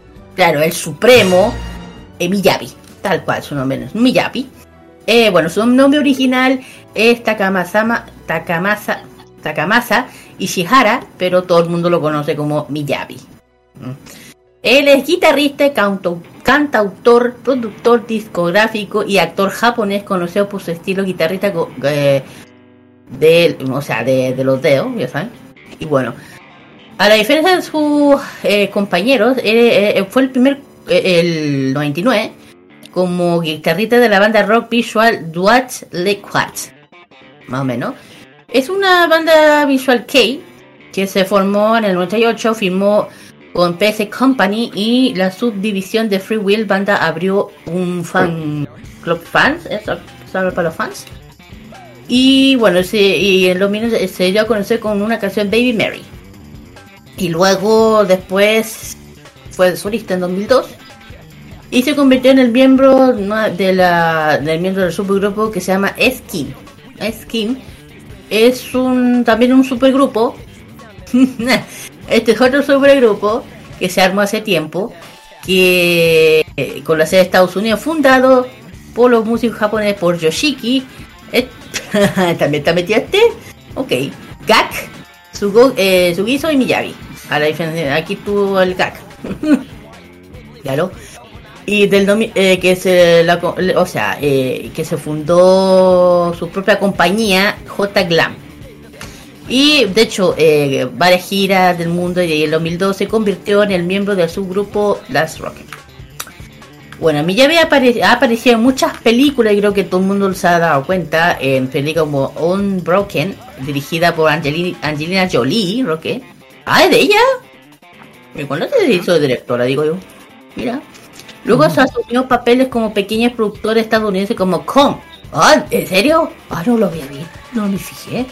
De 2013, Villa también ha sido parte de también de la película de Bleach, ¿te acuerdan? Que hizo Sí. al... ¿Cómo se llamaba? El, general. El... Ya, él, él. Yo te Eh, digo el- yo te digo el tiro, pero Sí, sí. Bueno, eh, por otra parte, eh, bueno, él está casado. Perdón por bajarle la- las ilusiones chiquillas, pero está casado. Eh, Sui. Sí, eso. Bueno, el tema es que. Mira, perdón, que estaba viendo algo. Y bueno, otra cosa que él es casado. No voy a decir el nombre de la señora, pero eh, tiene tres niñitos muy lindos. Tiene tres. Así que, bueno, eh, otra cosa que no es menor, eh, bueno, eh, aficionado a los actores visual que como el Chapán, Lucindy, también escuchaba mm, hard rock, metálico, como Metallica, o sea, de ahí sale un poquito su influencia, se puede decir. Metálica, música industrial, eh, la en tercer año de secundaria, y empezó a tocar las primeras bandas, pues, o sea, cada uno tiene su influencia de cada grupo, uno le tocó, no sé, los Beatles, otro, no sé, a este Metallica, ahí sale. bueno, y, ¿ah? claro. Y a nuestro país ha venido tres veces. Yo he ido una vez, cuando no vino una de aquí. Cuando ya tenía el pelo largo, todo eso. Claro, los tatuajes los tiene siempre. Eh, bueno, acá lo que estaba mencionando sobre esta. La formación de Rockstar anunció conferencia de prensa en Tokio el, 2000 el 11 del año pasado. Los cuatro, los cuatro miembros que ya dije, que es Yoshiki, Hai, Sugizo y Miyabi, anunciaron que eh, próximos meses se hicieron varios conciertos programados en enero y febrero de este año. Tanto en Tokio, eh, Nueva York y Los Ángeles, eh, tanto Yoshiki declaró que el mismo grupo apuntar al mercado internacional más allá de Japón y eh, prever, eh, prever el espíritu de la música rock, que según el mundo ha sido superado, ojo les voy a decir, superado con escenas musicales modernas del pop y el hip hop. Yo creo que estoy de acuerdo. Y el nombre provocativo fue elegido por dejarse una impresión, para dejar, un- dejar una impresión. Y el, 15, el 14 de diciembre de la banda anunció que había agregado un segundo espec- espectáculo en la ciudad de Nueva York. Eh, la programación eh, gira debido a la gran demanda que han tenido. Y se- el seguido el anuncio de la banda lanza su música a través de Melonde Music in Rhodes. Eh, o sea, Universal Music y Virgil Musical Group. Ahí está. Y el 23 de diciembre, The Last Rockstar lanzó sencillo debut que se llamó The Last Rockstar Paris Mix. El 31 de diciembre, los mismos hicieron su debut ya como banda totalmente. En la música Nochevieja de NHK eh, estableció un récord actual del programa nació solo 8 días después del lanzamiento de su primer sencillo. Y además este año, el, do- el de enero de este año, el grupo lanzó la primera gira internacional que con espectáculo con, espectáculo con entrada totalmente, no me extraña Roque, agotadas en segundos. De Tokio, Nueva York y Los Ángeles. Eh, claro, estoy hablando con con íconos de la roca de la música. Bueno, ahí está, bueno, de ahí lo pueden encontrar. Se llama el disco que ya debut, como dicen ellos, de The Last Rocker Ma- Mix, que, de hecho se puede escuchar en YouTube o en Spotify. Eh, ¿Qué puedo yo opinar? O sea, es lo que, mira, esto lo, eh, lo que decía aquí, dicho y hecho Roque, ¿eh?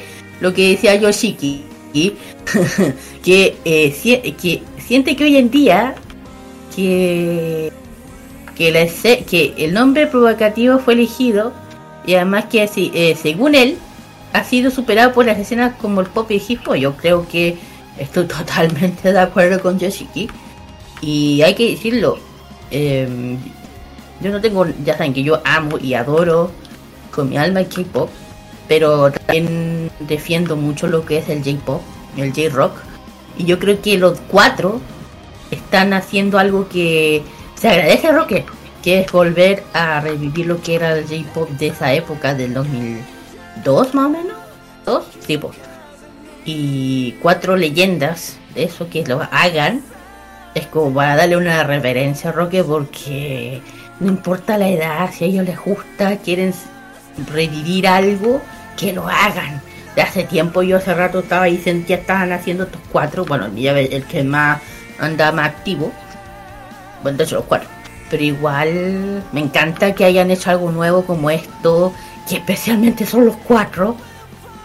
Eh, Puta, ¿qué, me, qué quiere que me encanta? Me pone feliz que hayan se, se hayan vuelto a volver a a, dispa- a, a florecer lo que es el J-Rock o el J-Pop fuera lo que es las bandas hoy en día, la- las agrupaciones como el K-Pop, fuera de eso. Eh, no, mira, te juro, llegan a, llegan a tocar, a- llegan a venir aquí, Rocky, y voy a ser la primera en meterme ahí, te digo. ¡Oh! Va a ser la primera. Porque ya, fui- ya fui una vez con. Por eso. Tan emocionada. No, sí, ya, además tuve la, también, la, también la, la fortuna de ir al, al- a un concierto de Bams cuando vino a la, a la que no nombraré. Pero igual lo vi, lo disfruté, yo grité. O sea, si a mí me preguntan, soy de esa época. Entonces yo digo, si alguien los puede traer, sería agradable. Pero no esa agencia, thank you. ya, ya sabemos qué agencia está Sí, refiriéndose. sí, pero Ya, no, ahora no, lo tenemos. porque ya Ya, sabemos. eh, eh, ahora dudas, especialmente tú, Roque, porque yo creo que. Tú, tú cachai. que, a ver, proyectos de megabandas eh, han existido varios, ¿ya? Hemos visto fusiones de agrupaciones, hemos visto mega- eh, megabandas de- en el ámbito del rock estadounidense, pero en el caso del rock japonés, hacía falta que los cinco más grandes eh, vocalistas e intérpretes del ámbito del J-Rock se unieran para crear esta verdadera megabanda de rock, de J-Rock, don, la cual eh, no solamente va a permitir resucitar género o resucitar los viejos éxitos anteriores los cuatro, sino también crear nuevas canciones, crear, eh, generar nuevas eh, creaciones musicales, esto para una producción discográfica inédita. Desde luego, esto es una muy buena noticia, sobre todo para el público antiguo que creció con esta, con esta, con, con este estilo musical. Sí, con el y desde luego con el J-Rock, porque digámoslo, nos costaba ver J-Rock en videoclip antes de YouTube, claro está.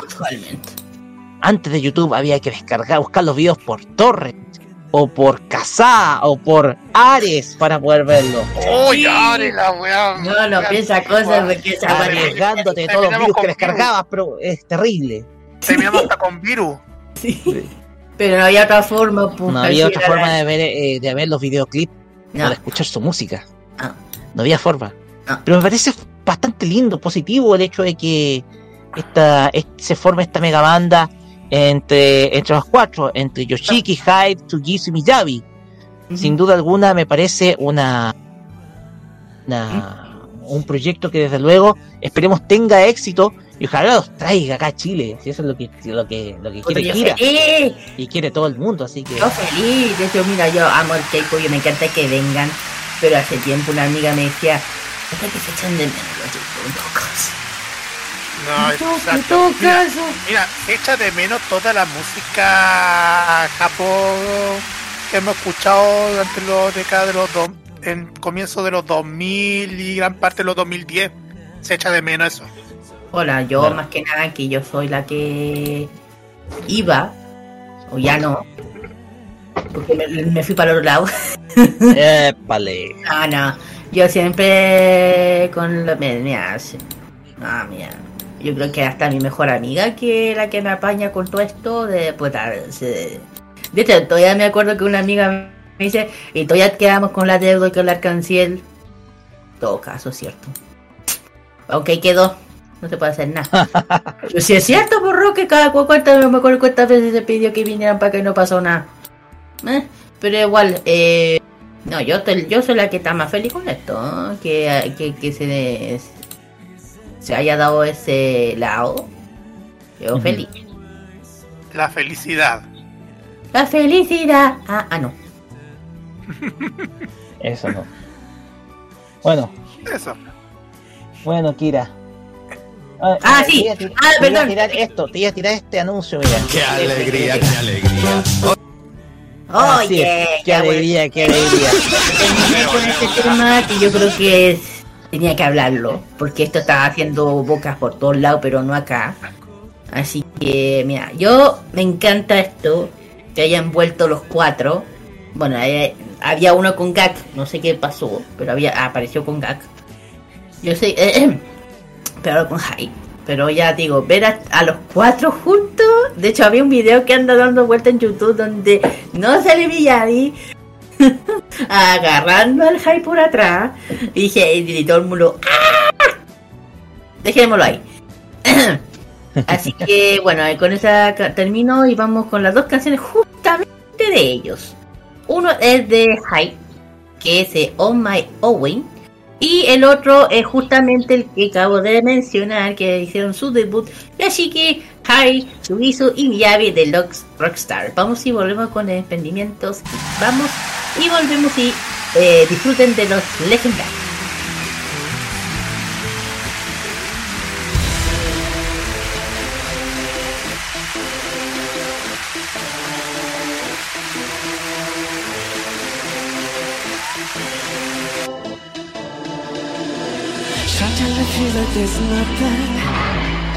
Is it broken Whatever happened to our dreams Are we too far gone? I wanna scream, I kiss the noise But what's the point? You ain't listening I wanna scream, I kiss the noise But what's the point? You ain't listening And then the night pulls upon I just can't through the urge don't wanna hurt you, my love, That my heart can feel the same. The more you see less, the more I wanna fight I must decide on the next to made me here When I'm right, oh, alright I'm not up to believe it The sun is shining, it's cold. I understand, I'm understand it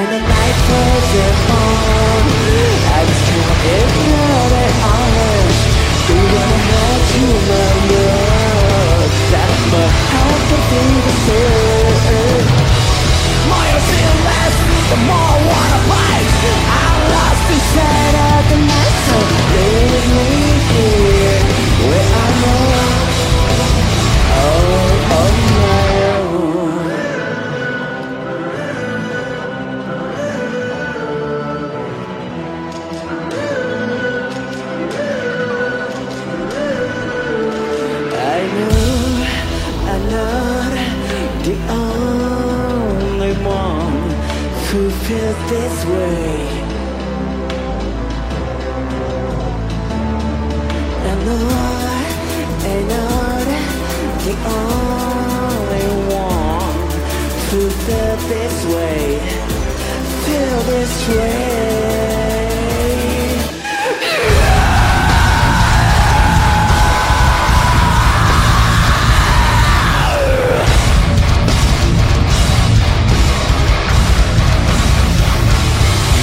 point that my curse upon I just can't ignore the eyes. To know to hurt you will That my heart can feel the same. The more I feel less, the more I wanna play I'm lost inside of the night So leave me here. Where I'm lost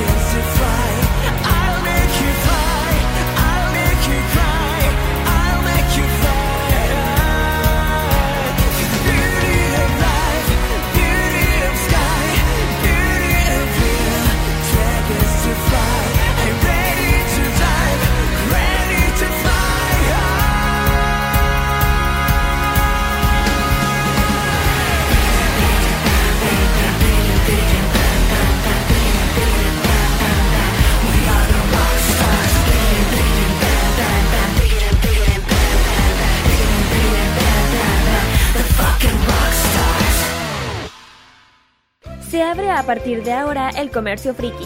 Son los emprendimientos Hicks en Farmacia Popular.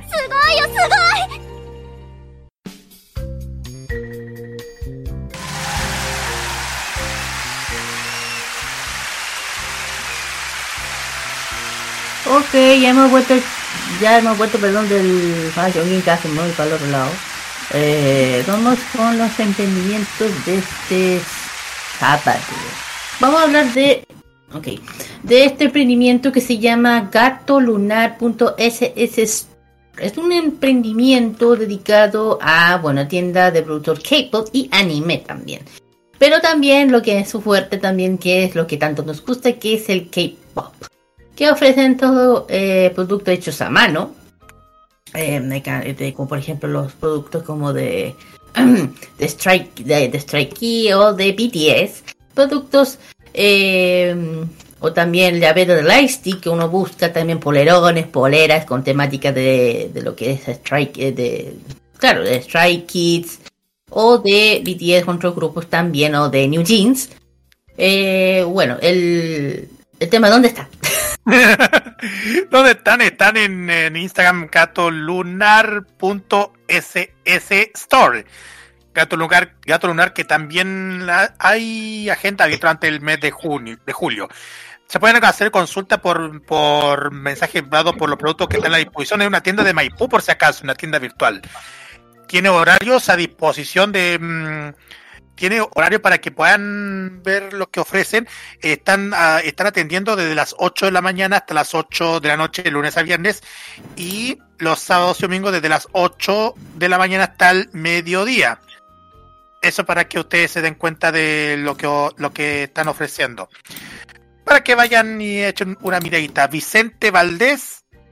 Ah, esa es, ubica- esa es la ubicación. Vicente Valdés, Vicente Valdés 3 Ah, no, ese, ese es su, la feria Chive que va, va a estar Gato Lunar, de veras. Pero lo voy a dar más adelante en la parte de los, eh, de los avisos clasificados. Vamos ahora al otro emprendimiento y esto tiene que ver con House of Cards. Así es, vamos a meternos con el tema de las cartas. Y es una tienda donde hace coleccionables hobbies y, así, y es una escuela de juego de cartas. Hacen torneos de mm, torneo de juego de cartas para todos los gustos. Por ejemplo, los martes hacen unos juegos de cartas de Yu-Gi-Oh!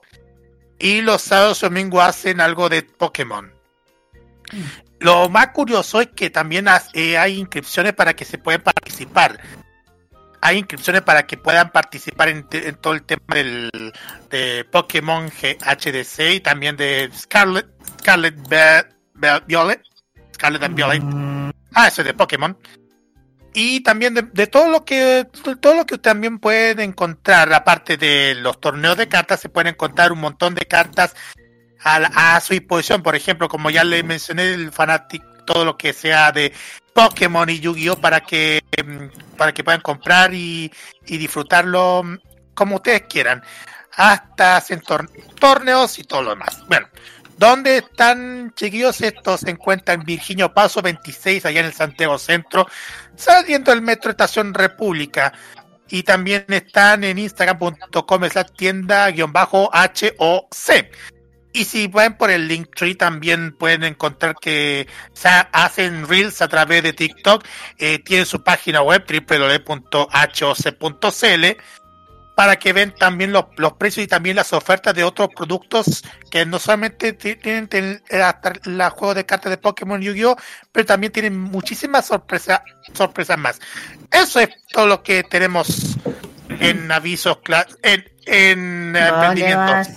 Me equivoqué. No, está bien. Así es. Eh, ok, sí, vamos a temas a los avisos clasificados, así que... Wait a minute. Espérense un poquito. ¿Te ayudo, ¿Te ayudo no? ¿Te ayudo No, no, ya. por letra? Bueno, ya. Ya, vamos a partir. Bueno, ahora como ya dije que de Vicente Valdés, esto es Feria Chibi. Esto que también va a estar todo lunar. Se va a realizar el 6 de agosto. Es una, es una feria donde se encontrarán dance cover, fanbase, expositores, random K-pop, actividades, regalos, zonas de comida y concursos. Esto se va a realizar en el espacio Vicente Valdés, en Vicente Valdés 383, La Florida. La entrada es completamente gratuita gratuita entre las 12 del mediodía hasta las 6 y media de la tarde para que vayan a asistir y disfrutar lo que ofrecen los productos de Gato Lunar y de otros emprendimientos. Así es, la siguiente es la, es la Porte Fest Chile, chiquillos, se viene así. Bueno, eh, fe- eh, Chile cumpleaños de Harry Potter, tiendas temáticas, automágicos, coleccionistas, auto, puto fotógrafos, pero comunidad, artesanos, cosplay, concurso y mucho más. De hecho, esto es eh, justamente es el, otro fin de semana, domingo 30 de julio. A lo mejor se, se corre por lo mismo. Está totalmente gratis el espacio Vicente Valdés, a dos cuadras del mismo nombre del del mismo nombre, común en la Florida. Y bueno, eh, tres, eh, eh, tres- 383, así se llama. Y bueno, eh, lamentablemente la están, están totalmente agotados, pero van a haber muchos invitados conocidos, especialmente va a estar nuestro gran amigo Blay, eh, eh, Gran Blaze Z, así que aquí le mandamos un saludo muy grande. Antes, bueno, al día si- al día de al día antes de Potterfest se va a realizar la Harajuku Fashion Walk, que eso se va a realizar el, el próximo el próximo 29 de julio. ¿Por qué se preguntarán por qué ahora se cambió el 29 de julio y no al 22? Simplemente por la razón de que están, está lloviendo en Santiago. en fin, esta Harajuku, como ya hemos- esta Hara- Harajuku Fashion Walk eh, va a ser la internacional donde muchos países unirán y caminarán el mismo fin de semana demostrando lo mejor de los estilos que es el cyberpunk de esta oportunidad. Un evento multitudinario para que vayan a asistir en Paseo Bulnes frente a las monedas desde las 2 de la tarde y, y recuerden compartir y etiquetar a través de todo, a través de todos los que están publicando Kawaii Anarchy, la cual le mandamos saludos. Y la Harajuku Fashion Walk que va a realizar el próximo sábado, chiquillos. Bueno, la siguiente, bueno, es, eh, bueno, si viene la ah, Feria Arigato Me- eh, Fe- Maiden Festival, con- eh, un- una feria de temática de hace tiempo que no se, se ve algo así, de Maid. Concurso cosplay especial Cosplay Meido, tienda comida, shows artísticos en vivo de Meido, concurso K-pop, desfile traje de Meido, eh, stand de culturales y totalmente gratuito. Esto es el sábado 29 de julio también. Eh, la acaban San Miguel, la, Llano Supercasó 3519, est- el esta- eh, estación San Miguel línea 2. Bueno, van a haber muchas cosas, cursos, curso cosplay, artístico meido, desfiles, charlas, talleres, también un stand cultural japonés, uh, de, de cultura, de cultura japonesa, y tienda de emprendedores con eh, comida temática, concursos y mucho más, totalmente gratuito. El último que voy a decirle, porque ahí para que, para que continuemos con el programa, es Eclipse Festival de Cohete Lunar, Mm. donde va a haber una temática 100% coreana, un montón de artistas y ilustradores ceram- ceramistas, press on textiles y más, fan clubs oficiales de grupos de K-pop, tienda de ropas y también no solamente con el tema de Corea del Sur, sino que también todo el mundo friki en general. Muchísimos ilustradores de, con temática friki también van a asistir para que conozcan muchísimo de, su, de sus obras. También, esto viene en dos pisos, techados. Patio de comida, full temática coreana, escenario de baile con dance cover, competencias y más. Esto se va a realizar los días 9 y 10 de septiembre en Río de Janeiro 335, de 12 a 19 horas. Ya lo dijimos que vamos a hacer y no lo pienso repetir porque ustedes ya saben. Claro. Y la siguiente y la última que yo y aquí también, para no alargar tanto, vamos a hablar de Tomodachi Railway, se llama. Nos vamos a la comuna de Valparaíso, quinta región. Ya saben que los eventos no solamente están en Santiago, están en regiones. Tomodachi Review. Eh, bueno, este es una, bueno, evento el domingo 6 de agosto Central Liberada, Parque Cultural de Valparaíso. Además, tiendas, artesanos, ilustradores, food truck, stand de comida, invitados, cosplay, karaoke, random dance, eh, animación, concurso y mucho más. Y además que varias stands de, de- con productos anime geek, kawaii, cute, hace music, vi- videojuegos y mucho más. Este de las 11 de las 7 de la tarde en el lugar Parque Cultural Valparaíso ex cárcel, totalmente liberado para que vayan a, bueno, los que son de, a salir un poco de Santiago y salir un poquito. Así que si viene nuevamente Tomodachi, uno de los eventos que tenemos pendiente ahí porque ya se ha tomado por completo eh, los eventos del mundo friki allá en Valparaíso. Así que con eso termina, termino los entretenimientos geek, aunque sé que falta más, pero no por para ahí ya está. Vamos con las canciones. Aquí yo ya dije, aquí me, meto en mi zona de confort. El mundo K-pop. Sí. Esta canción, bueno, es muy especial porque aquí se lo vamos a hablar eh, de la agrupación de Astro. Aquí se lo mandamos a las chicas de, a- de Astro Chile, Aroa, Chile. Le mandamos un saludo muy grande. Ha sido eh, la, la, invitadas del jueves pasado. Le mandamos un saludo muy grande. Ha sido, han sido unas, eh, eh, una, ex- unas personas maravillosas. Así que nada, agradecimiento que esto va, va por ellas también. Y eh, la siguiente son las chicas de ITZY con In Morning versión japonés. Vamos y volvemos con el bloque de máquina del tiempo. Vamos y volvemos.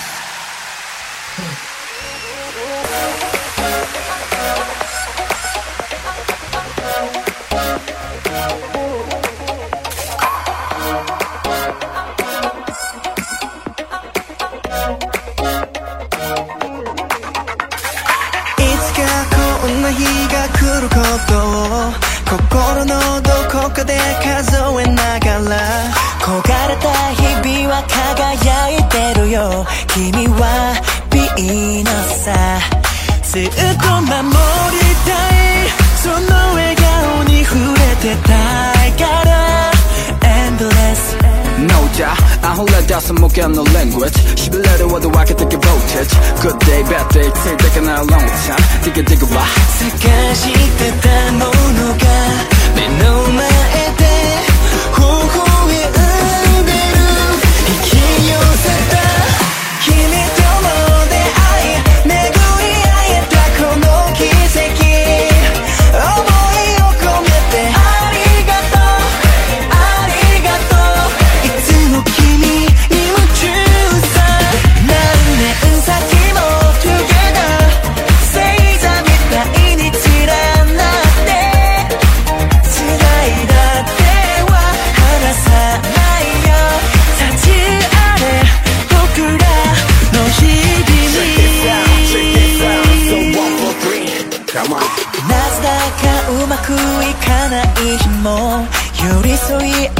けば気分が晴れる。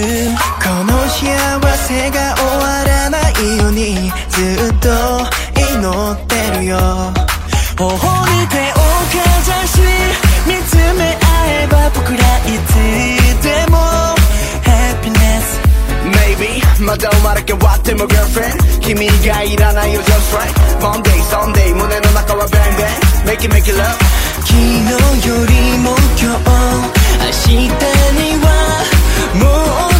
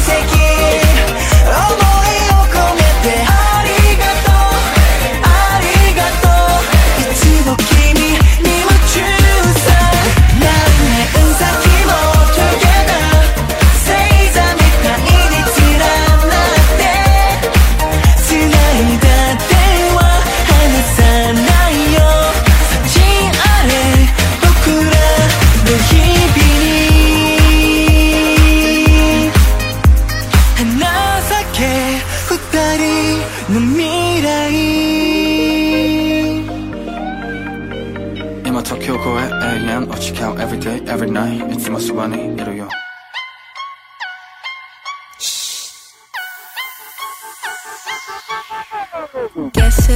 loves you? What does she? Do I show you? Know you? No.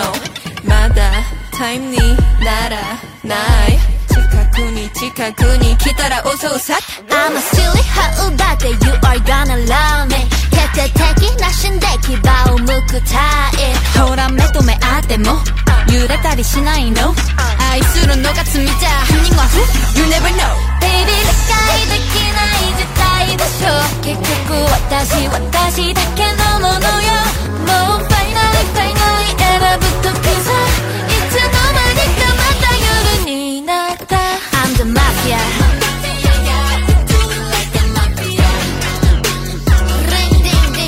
I'm the mafia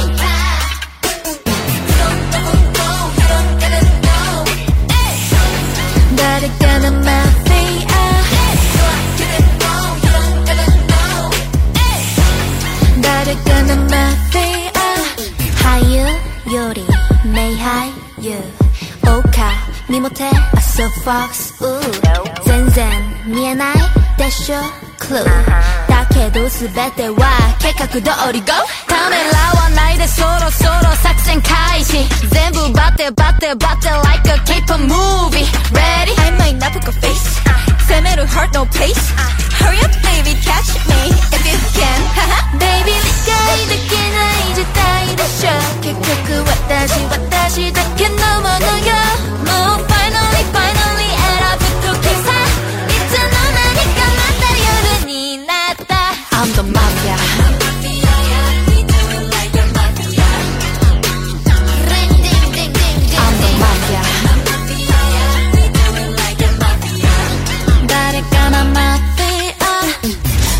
건 너여 Who care babe. 공연 스키 따라와 다시 yeah yeah Finish me. I'm the mafia.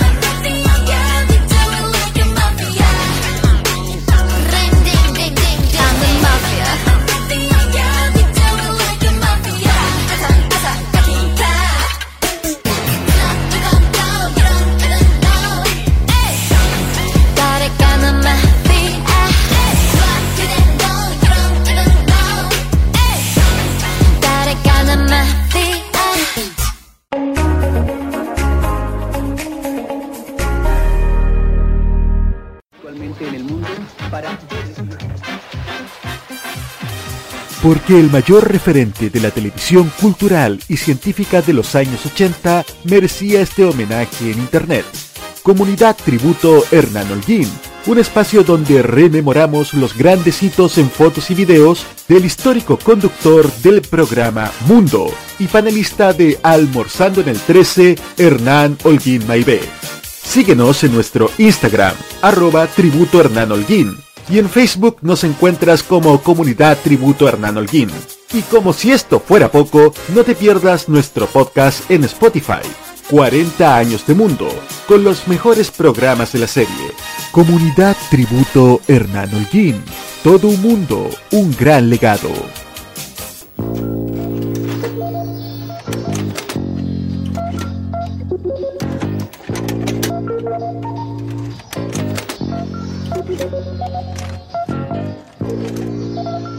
Hay gente que rescata recuerdos. Hay gente que desea revivirlos.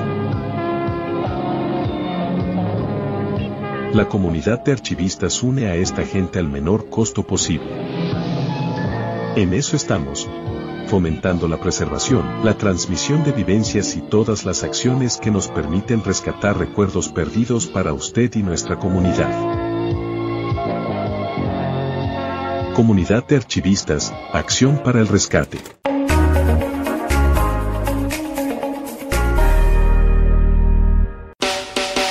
Noticias, información y opinión de una manera divertida e irreverente.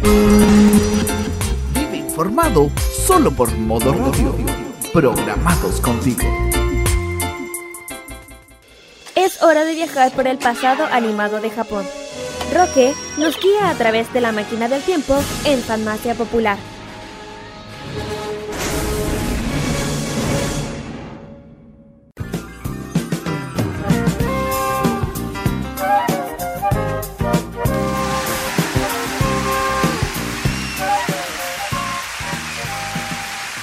Continuamos acá en Farmacia Popular por modo radio y llegamos a la sección en donde repasamos un anime clásico de Japón.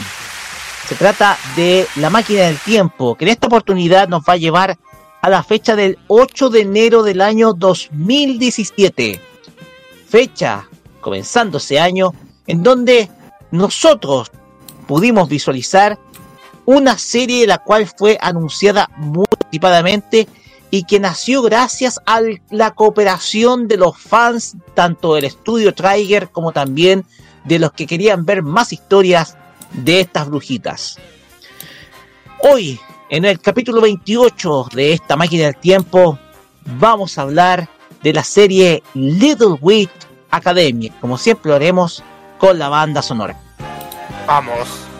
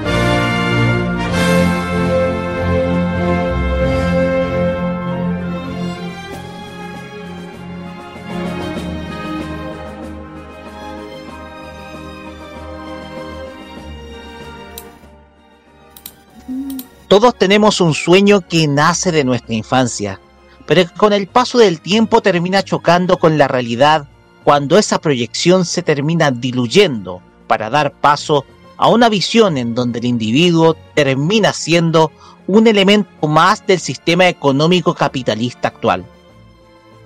La infancia ha traído consigo un elemento que cada uno piensa tener, el cual es la magia, la cual a, a temprana edad cada uno cree tener, no en el concepto de crear de la nada, pero sí mirar cosas que los adultos no pueden captar.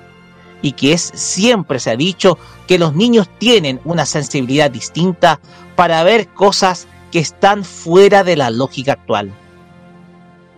Esta es la historia de un grupo de brujitas que buscaron hacer real en una época moderna la magia como un elemento completamente real y una de ellas y una de sus principales portavoces, perdón, es una adolescente que a pesar de sus problemas y defectos siempre creyó que ella haría realidad los sueños mediante la magia y la hechicería.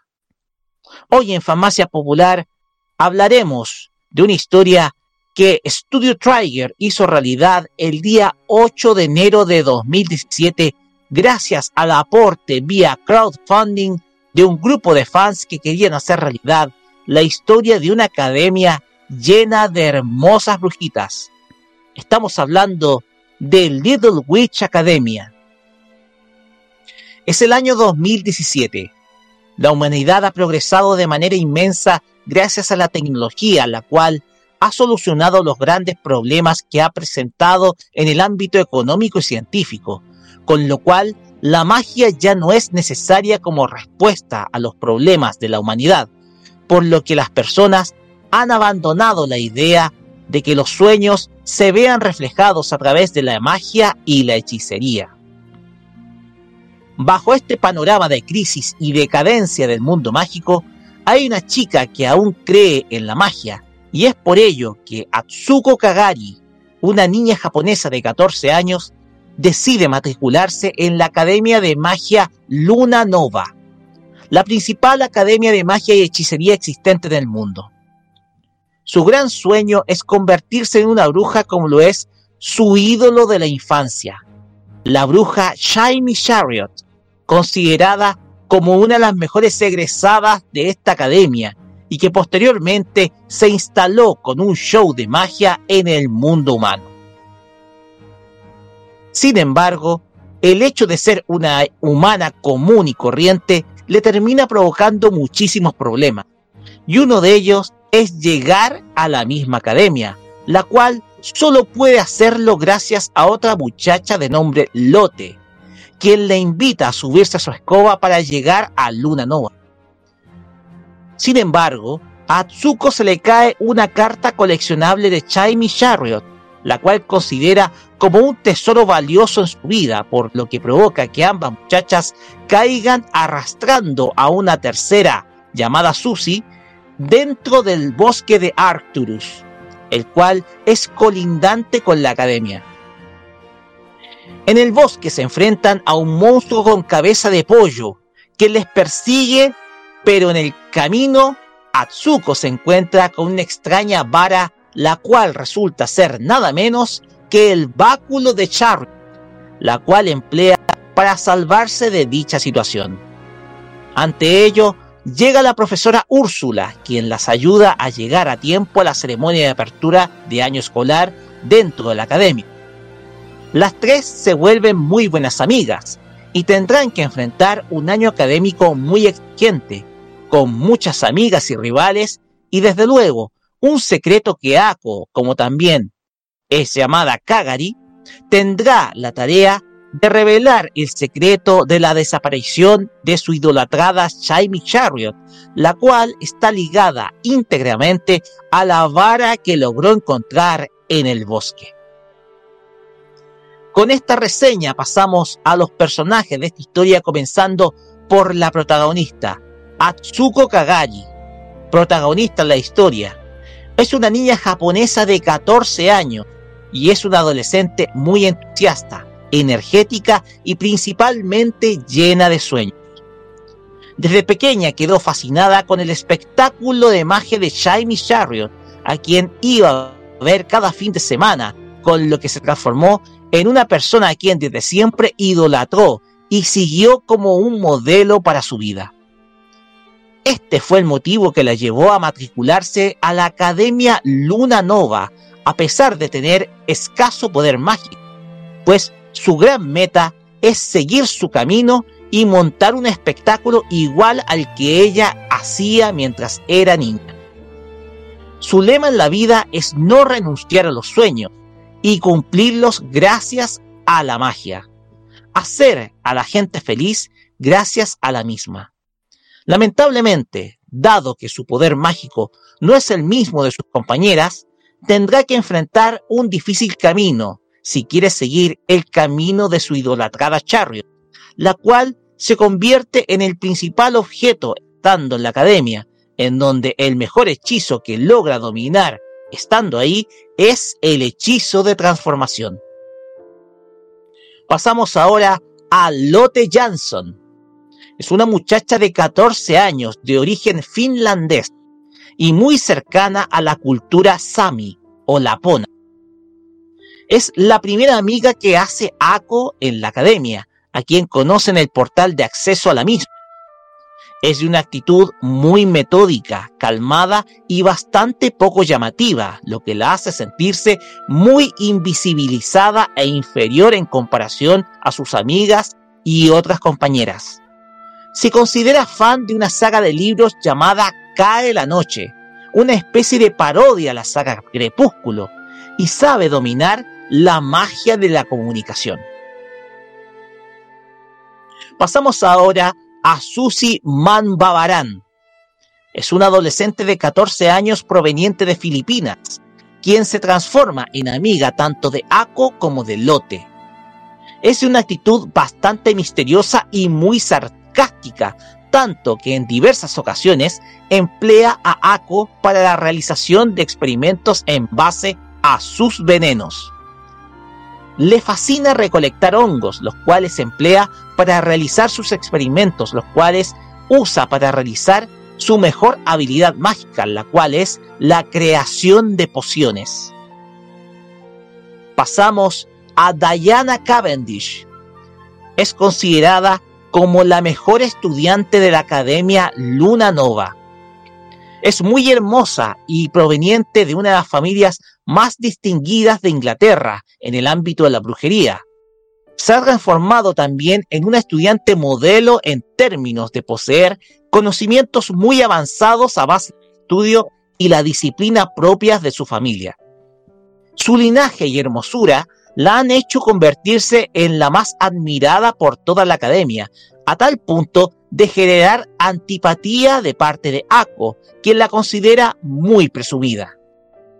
Sin embargo, la decadencia de la magia ha hecho que su familia de a poco vaya cayendo en desgracia, por lo cual lleva a cuestas no solo el apellido, sino también la obligación de transformarse en una gran hechicera con tal de volver a levantar la casta familiar perdida en los últimos años. Además está decir que domina todos los hechizos existentes. Pasamos ahora a Úrsula Calistis. Es una profesora de la Academia Luna Nova, de una actitud un poco distraída y con unos anteojos que sirven para ocultar su verdadera identidad reflejada en el color rojizo de sus pupilas.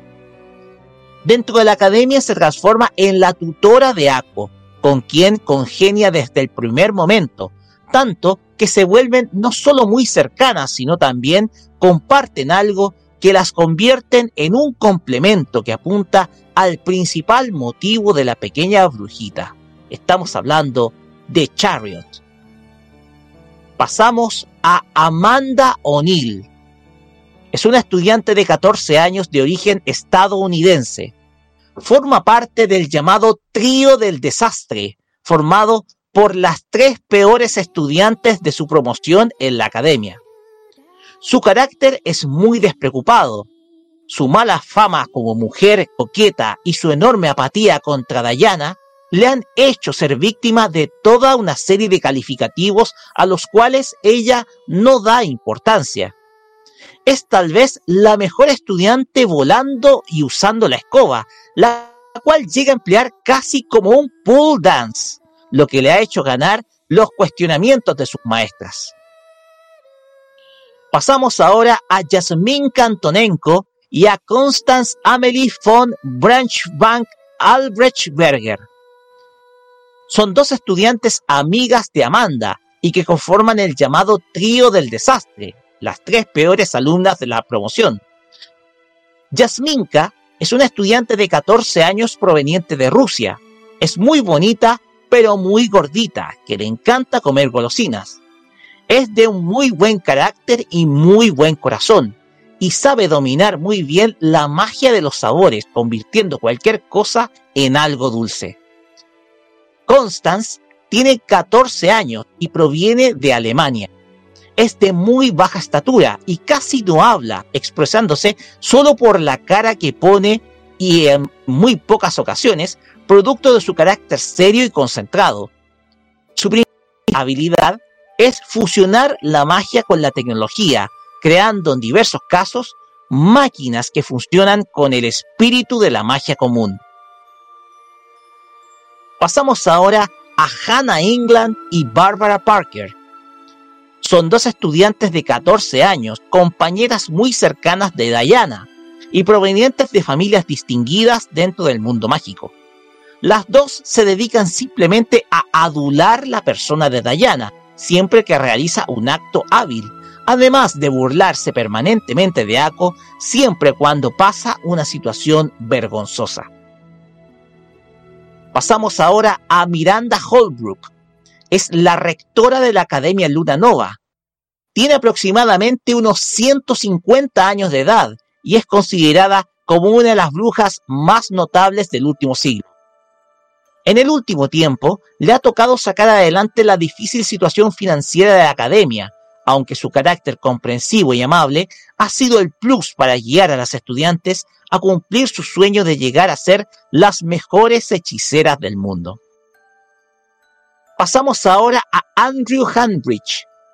Es un joven de 15 años proveniente de la alta sociedad británica y amigo de la infancia de Diana. Es hijo de un conde inglés. Su familia ha sido la principal benefactora de la Academia Luna Nova, aunque en el último tiempo su padre se encuentra considerando retirar todo apoyo económico a la institución producto de la decadencia de la magia alrededor del mundo. Es de un carácter muy serio y a veces muy frío y poco creyente en la magia. Sin embargo, su actitud cambia luego de conocer a Ako, quien le brinda un motivo para creer que la misma es algo que aún existe y que vale la pena preservar. Por último, tenemos a Croix Meredith. Es una profesora nueva que llega a la Academia Luna Nova. En el pasado fue la compañera de clase de Jaime Chariot, convirtiéndose en su principal rival a nivel académico, pues ambas fueron las mejores estudiantes al graduarse en el año 2007. Es una actitud amable en un principio, pero con el paso de la serie se va convirtiendo en la principal antagonista de la obra, pues trae una nueva tecnología que viene a cambiar la visión de la magia desde una tradicional a una mucho más moderna y tecnológica. Su visión provocará el choque entre ella y Úrsula, las cuales guardan algo muy común entre ambas. Little Witch Academia es una obra original de Studio Trigger, la cual nació como un piloto a través de una película de eh, media hora lanzada el día 2 de marzo del año 2013, la cual tuvo una secuela de una hora titulada Little Witch Academia Enchanted Parade, lanzada en julio del año 2015. La serie nació de la idea de un crowdfunding hecho por el estudio, el cual tenía la meta de llegar a los 150 mil dólares de financiamiento. Sin embargo, logró recaudar 625 mil dólares para la realización de la serie animada que contó con 25 capítulos dirigidos por el fundador del estudio, Joe Yoshinari, y contando con la distribución internacional de parte de Netflix. La serie toca una temática muy discutida en el último tiempo, la cual es la desigualdad educacional existente en las academias, denotadas principalmente en la segmentación económica que se muestra en la obra. Atsuko proviene de una familia japonesa de clase media, sin relación alguna con el mundo mágico, lo que la coloca en un estatus muy inferior dentro de la Academia Luna Nova.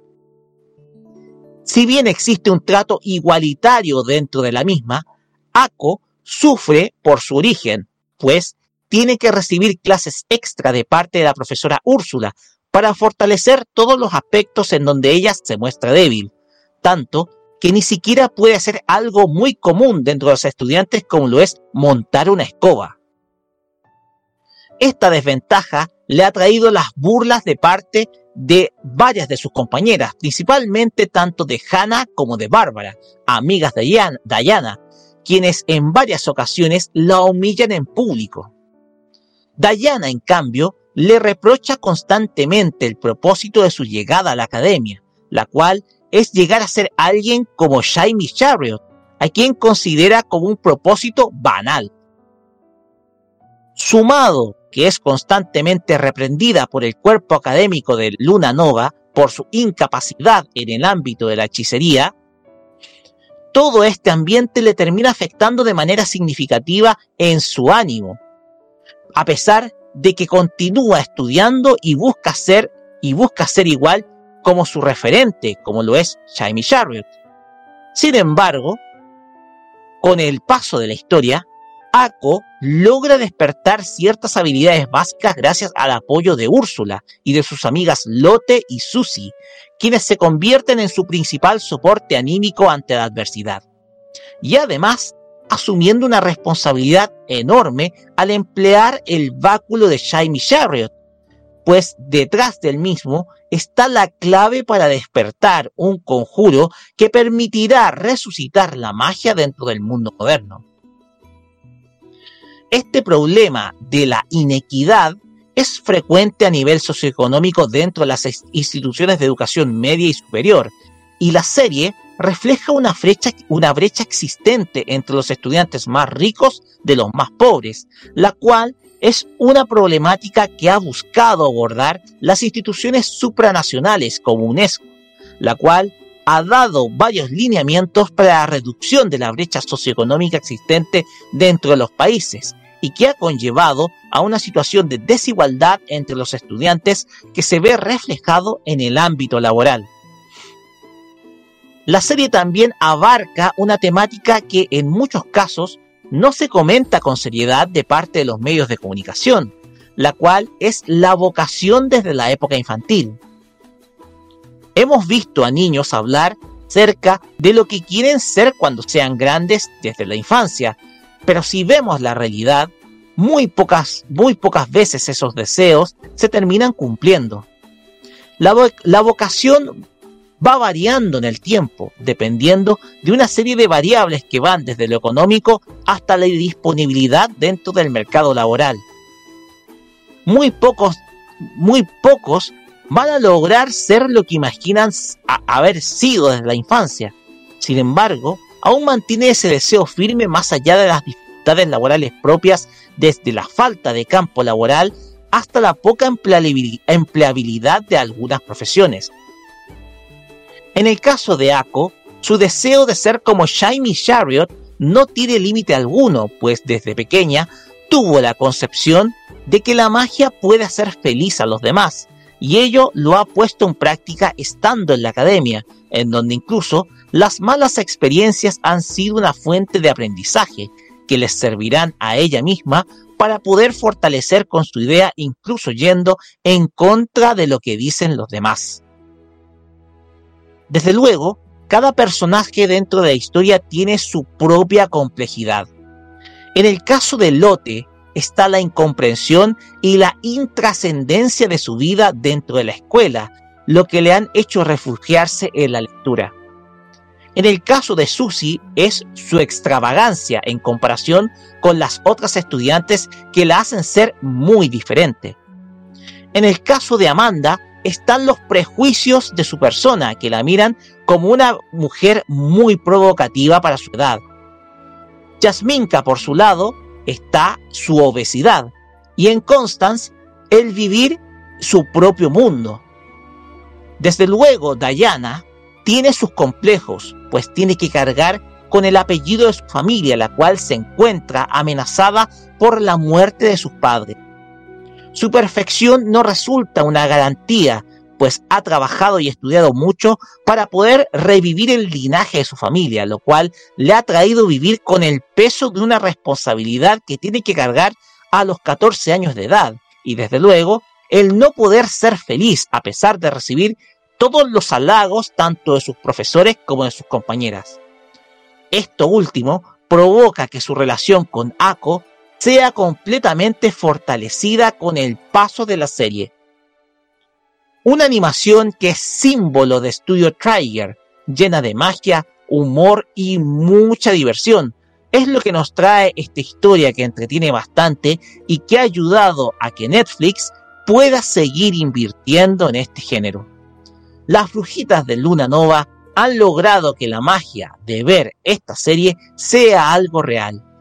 Little Witch Academia es una serie que nos ayuda a comprender más todas las complejidades propias de la adolescencia. Con esto terminamos esta reseña de la máquina del tiempo en donde repasamos Little Witch Academia, la academia de las pequeñas brujitas, dando paso a los comentarios comenzando por Kira. ¿Kira? Ay, perdón. que pega. ¿Qué voy a decir? No mucho. Bueno, lo que sí sé es que esta es una serie que eh, por parte de Netflix también. De hecho, todavía está, creo. Sí, sí está. Eh, la verdad, o sea, la vi poco. eh, Lo que sí me llamó la atención, la animación muy diferente a lo que uno está acostumbrado. Eso sí que me gustó, un poco más novedoso. Me acordé un poco a, la animación de. ¿Cómo se llama esta serie, Roque? La de. La Gil, Ujú, Sí. Tengen Topa Guren Lagan, No, más, más por el lado de la. Kill la Kill. Kill la Kill, sí. Me acordó más el dibujo más de Kill la Kill porque como es novedoso, diferente a lo Bueno, a- el mismo estudio. Sí, pues por eso, pues como que, que- como que mantengan eso, que sea diferente a lo que uno está acostumbrado que la, a lo que es el, el, el, el diseño tradicional que uno está acostumbrado. Pero ahí eso lo destaco que es bien diferente, como más humano, no sé, más realista, aunque es diferente. Pero como lo de- con lo- como la, la un poco a la otra, tenía un poquito, el- al- vi algunos capítulos que me alocaba, claro, que empieza, como siempre, es esta serie dedicada a las brujitas, a la magia, algo que ya, eh, mira, el tema de las brujas, Roque, yo digo, ya está bien eh, usado ya, pero igual aquí lo encontré diferente a lo que ya está ahí. Eh, de hecho, se ha hecho cosplay de estas niñas, especialmente la protagonista. De Atsuko. Sí. Y no, bueno, eh, después no me llamó la atención, pero vi ya dije alguna. Y la encontré interesante, divertida, me, o sea, de que me hizo reír mucho, sí. Eh, y ahí después la dejé de ver, pero si uno quiere ver una serie dedicada a los brujería, hechicería, algo que uno está acostumbrado a algo diferente a lo que no es tan... A salirse un poco de las chicas mágicas, se puede decir, a lo Doremi, se puede decir.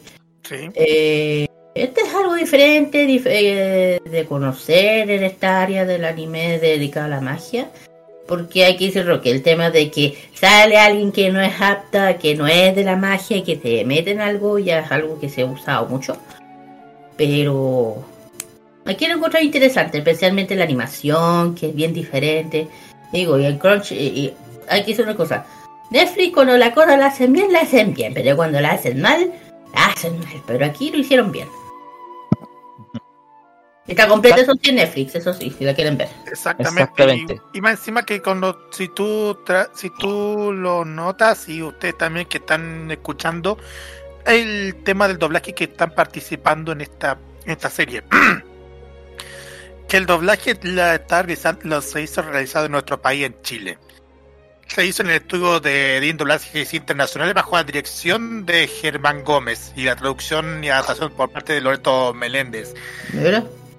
Exactamente. Los personajes, bueno, eh, Naco lo hizo, eh, lo hizo la, lo hizo la actriz Marlene Pérez. Eh, Lotte lo hizo Pabla Germán. Susi lo hizo Catalina Muñoz. Yana Cavendish lo, eh, lo hizo Natalia Ríos. También eh, la maestra Úrsula Caristis lo hizo Guillola, María Ángel. También, eh, aparte de Char- Charlotte Dunoro, Shiny Chariot.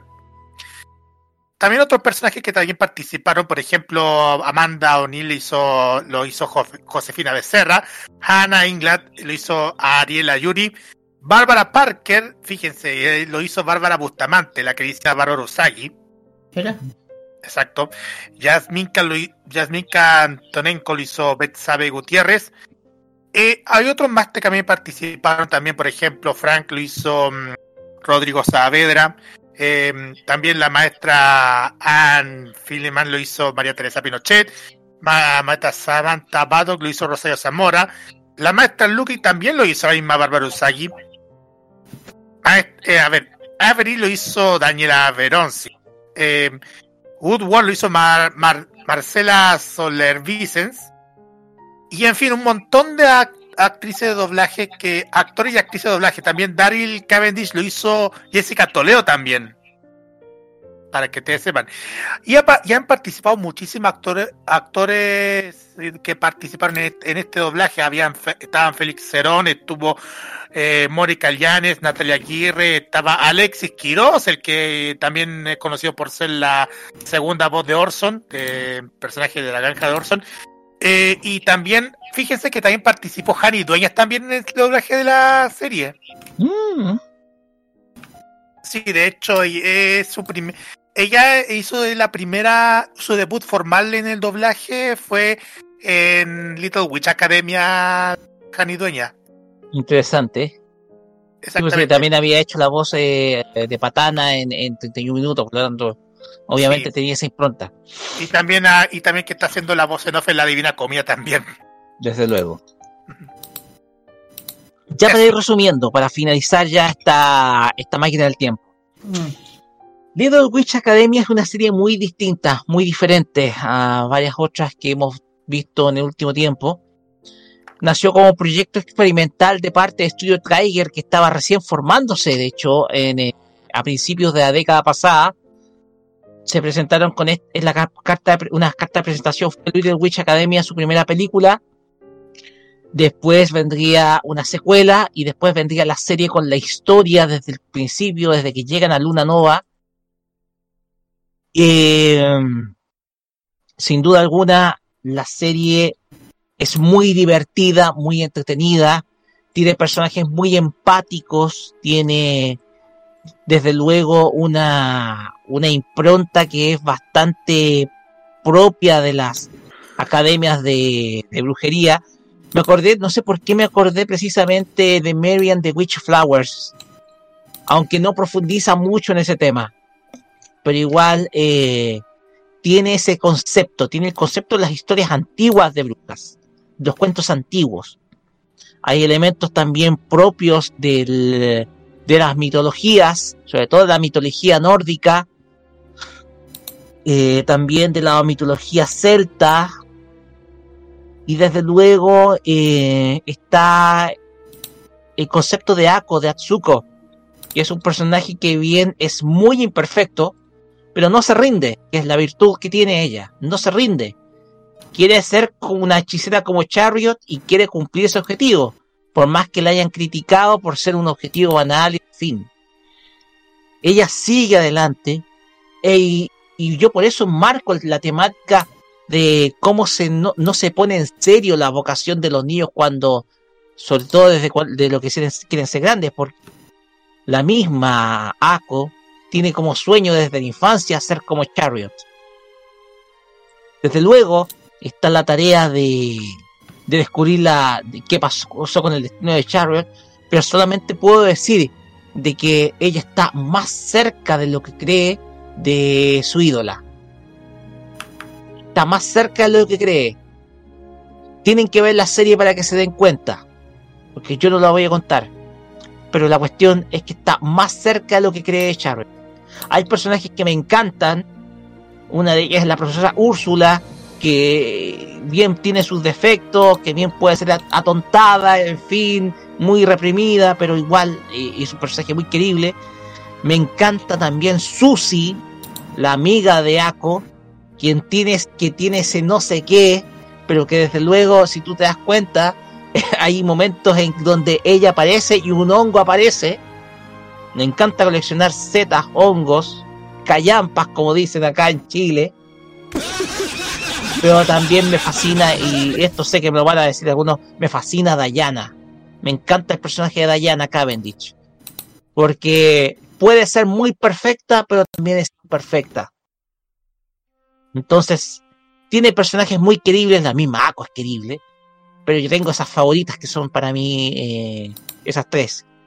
Úrsula, Susie y Diana. Que para mí son el de lo que son lo más bello que uno conoce. Y desde luego, personajes que son bastante raros. Pero desde luego, eh, Little Witch Academia es una serie que se quiere muchísimo.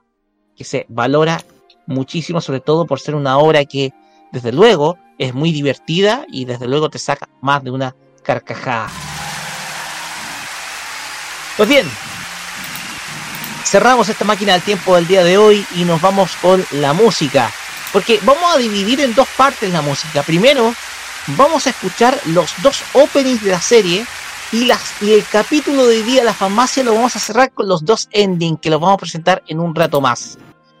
Pero vamos a escuchar ahora los dos openings de la serie, que son los dos interpretados por la cantante Yurika. El primero es la mm. canción opening de los episodios 1 al 13, titulado Shiny Ray, para después pasar al opening de los capítulos 14 al 25, titulado Mind Conductor. Pasamos a escuchar estas canciones de Little Wish Academia y volvemos con el Asian Top Chart con Carlos Pinto Goy acá en Farmacia Popular.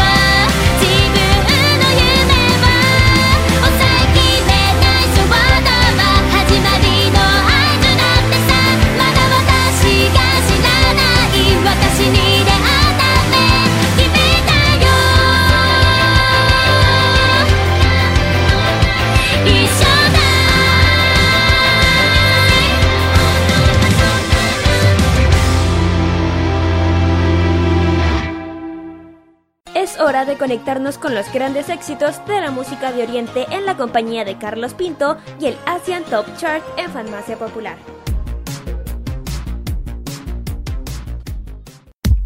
Llegó el momento para que conozcamos los éxitos que han sonado ante esta última semana en el ranking de Corea del Sur en este ASEAN Top Chart aquí en Farmacia Popular.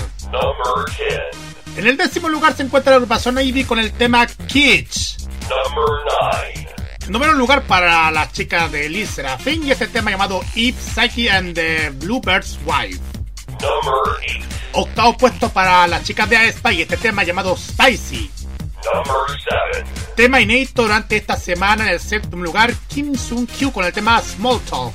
Number 6. Subiendo del séptimo al sexto lugar está la agrupación Ivy con el tema I Am. Number 5. Nuevamente Liz Serafin junto con Nile Rogers se presenta con el tema Unforgiven que ahora está en el quinto lugar como inédito. Number 4. Subiendo al cuarto lugar está 50-50 con el tema Cupid. Number 3. También está subiendo al tercer lugar las chicas de Idol con el tema Queen Card. Number 2. Segundo puesto para los chicos de Seventeen y el tema llamado Super. Number 1. Y para el primer lugar tenemos a los chicos de Shiny que nos presentan Hard como tema inédito de esta semana en el primer lugar de esta ubicación. Después vamos a escuchar a las chicas de 50-50 que nos presentan el tema Cupid que está en el cuarto lugar de esta semana. Vamos y volvemos para la parte final.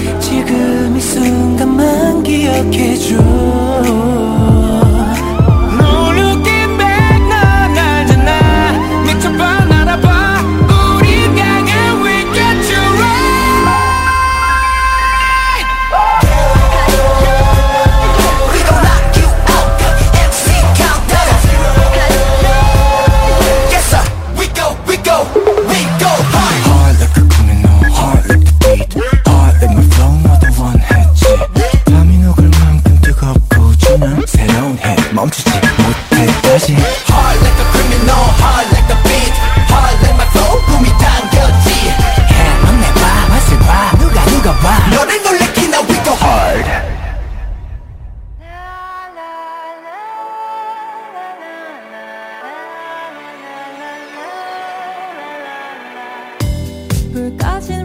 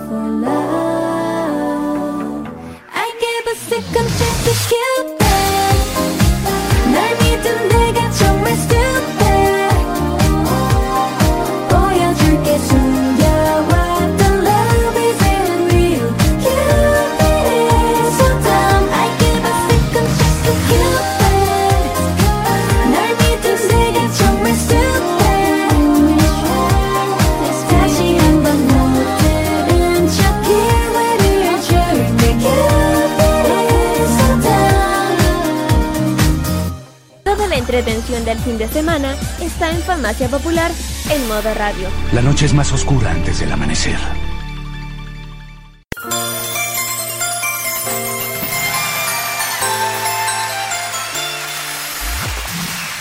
Y sí, estamos contra el tiempo, chiquillos, porque se nos viene luego el The Weekend de esta semana. Y ahí Carlos Pinto se va a quedar para estar eh, acompañando. Yo estoy de vacaciones del programa. Voy a volver en un tiempo más. Yo pienso que en dos sábados más vuelvo. Pero con esto ya estamos cerrando esta farmacia popular. Y nos vamos con nuestros tradicionales saludos en esta tarde, noche de día sábado en plena lluvia. Kira, por favor, sus saludos rapidito porque se nos están consumiendo el tiempo. Ya, bueno, bueno, un saludo a, a lo que siempre saludo, a quien nos esté escuchando, a amigos familiares, especialmente a las chicas de Astro Chile, especialmente a ellas, que, que eh, una grata conversación el día jueves, bien amorosas conmigo, muy abiertas, así que agradecimiento después de todo lo que les ha pasado. Eh, así que un saludo a las dos. Bueno, y también un saludo a, bueno, a Blazeta, a Don Rodolfo, que hace rato no lo hemos visto, hay que decirlo. También al Danito, que yo sé que se está recuperando, ya está un poco mejor, le he visto algunas fotitos. También a la Alice. Y, a tam- y también un saludo, especialmente a mi Sansen. Como siempre, le mando un saludo muy grande, que yo sé que anda resfriado, yo se lo advertí. Dicho y hecho, termino resfriado. Eh, no, le mando toda mi fuerza, toda mi buena vibra para que se recupere, porque hay que decir una cosa, los resfriados este año ha estado horrible, porque... eh, Bastante decir- duros. Sí, así que tienen que cuidarse igual. En tanto eso, eh, bueno, y todas las canciones de K-pop que acabamos de escuchar la pueden escuchar el lunes aquí en el K-Mod Express, desde las 5 de las 7. Y como siempre lo digo, si quieren un especial, como les dijimos a las chicas de Astro, lo pueden pedir sin ningún problema, que sea de puro Astro. Adelante, ningún problema. Y se le va a escuchar poco pronto, ve. Así es. Arigato. Muchas gracias, Kira. Arigato. Muchas gracias. Carlos Pinto, sus saludos. Ah, bueno, un saludo a toda la gente que nos han acompañado de esta jornada, a los que nos siguen a través de las cuentas y a las comunidades, a todos ustedes. ¿Perdón? No, no, no. Perdón, que está leyendo algo en voz alta. Perdón, perdón, perdón. Ok, continúe, No, Carlos. y a toda la gente que nos están apoyando, como siempre, a familiares, amigos, a todos ustedes, gracias por el apoyo que nos, que nos brindan cada programa. Y especialmente voy a mandar el saludo especial a una, a una, que locutora que también puede que es integrante de, de Radio, porque aparte de que hace locuciones para, los, para las promociones y también para eh, la promoción del The Weekend, Torian Cerdo y, y de la cajita. Fran González, que hoy ya está de cumpleaños. Así es, está de cumpleaños nuestra, nuestra querida amiga Fran González, también aparte de que está haciendo locuciones en, para Modo Radio, también eh, eh, hace el tema de sus redes sociales, tributo, comunidad tributo, Hernán Holguín y otras más que están por confirmar. Así que saludos especiales a Fran González de parte de todos que hacemos modoradio.cl. Así es, saludos a la Fran. Así que eh, gracias, Carlos. De mi parte, dos saludos muy especiales. El primero a mi tío, a quien dieron de alta afortunadamente y llegó muy bien, llegó con buen semblante. Eso es muy, pero muy bueno. Así que un gran saludo para él. Me tocó recibirlo la semana pasada y llegó bien, llegó mucho mejor que la última vez. Así que un saludo grande a él eh, y qué bueno tenerlo nuevamente en casa después de tres semanas hospitalizado. Y segundo, un saludo muy especial a Yusu, cosplayer a quien sigo y que financio por Patreon, quien estuvo teniendo un pequeño problema eh, que esperemos ojalá se solucione pronto. Le mando mi, mi saludo y mi, mi cordial afecto, porque me encanta ella, así que un saludo muy pero muy grande para ella. Ojalá solucione pronto ese problema. Muy bien muchachos, con esto cerramos esta farmacia popular. Recuerden, mañana a las 3 de la tarde, la repetición de nuestro episodio por nuestra señal de radio en modo radio.cl y más o menos entre las 5 y media, 6 de la tarde en, nuestro, en el canal Energy Retro, donde ustedes pueden ver esta transmisión que ustedes pueden ver a través de YouTube. Así que, así que ustedes ya tienen un motivo para poder revivir nuestro programa cuantas veces quieran. Así que eso nomás cabros. Y desde luego, el podcast va a estar disponible, los dos capítulos, tanto el de la semana pasada como este, va a estar disponible a partir de este lunes en nuestros podcasts oficiales, sin falta. ¿Ya? Pues bien, nos despedimos. Ya se viene el The Weekend junto con el equipo del Troyense Cerdo y también nuestro amigo Carlos, que también va a estar por ahí. Y nos vamos a despedir con un doblete, porque hice la promesa de que íbamos a tocar estos dos temas. Los dos son endings de Little Wish Academia. El primero es, bueno, los dos son interpretados por la misma artista, Yuiko Ohara. Ohara, perdón. Yuiko Ohara. Y vamos a escuchar el ending, el primer ending de la serie que abarca los episodios del 1 al 13 titulado Hoshi, Hoshiwo Tadoreba. Y después vamos a escuchar el segundo ending que abarca los episodios 14 al 25, pero que tiene una secuencia de animación bellísima. Si hay algo que destaco de este ending es que la secuencia de animación es bellísima, sobre todo con el personaje de Ako. Hablamos de Toimei Wai Suasa. Toimei Nasubasa, ending número 2 Little Witch Academia, los dos pegados al cierre de esta farmacia popular acá por modo radio.cl. Nos despedimos, será hasta la próxima semana con más entretenimiento friki los sábados a las 6 de la tarde. Buenas noches y muchas gracias por su sintonía. Chao, chao, que pasen un buen resto de fin de semana. Cuídense, nos vemos un rato más. Bye, sayonara, nos vemos,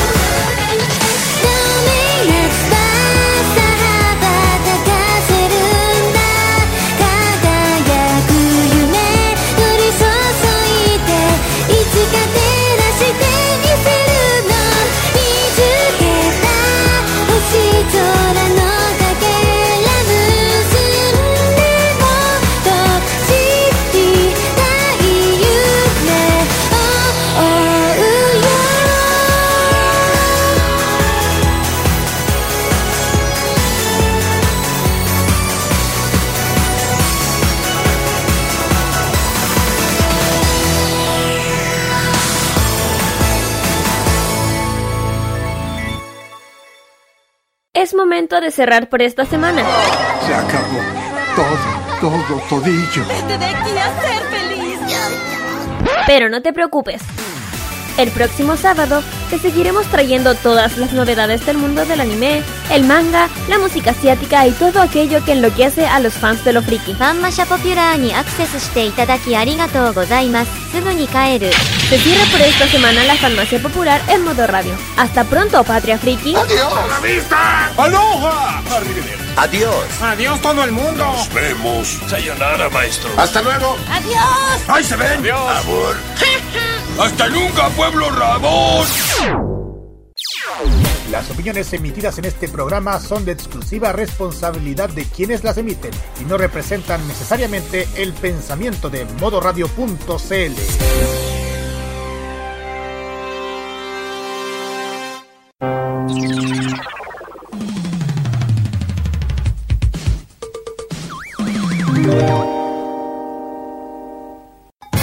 recuerdos de la música son parte también de nuestra programación.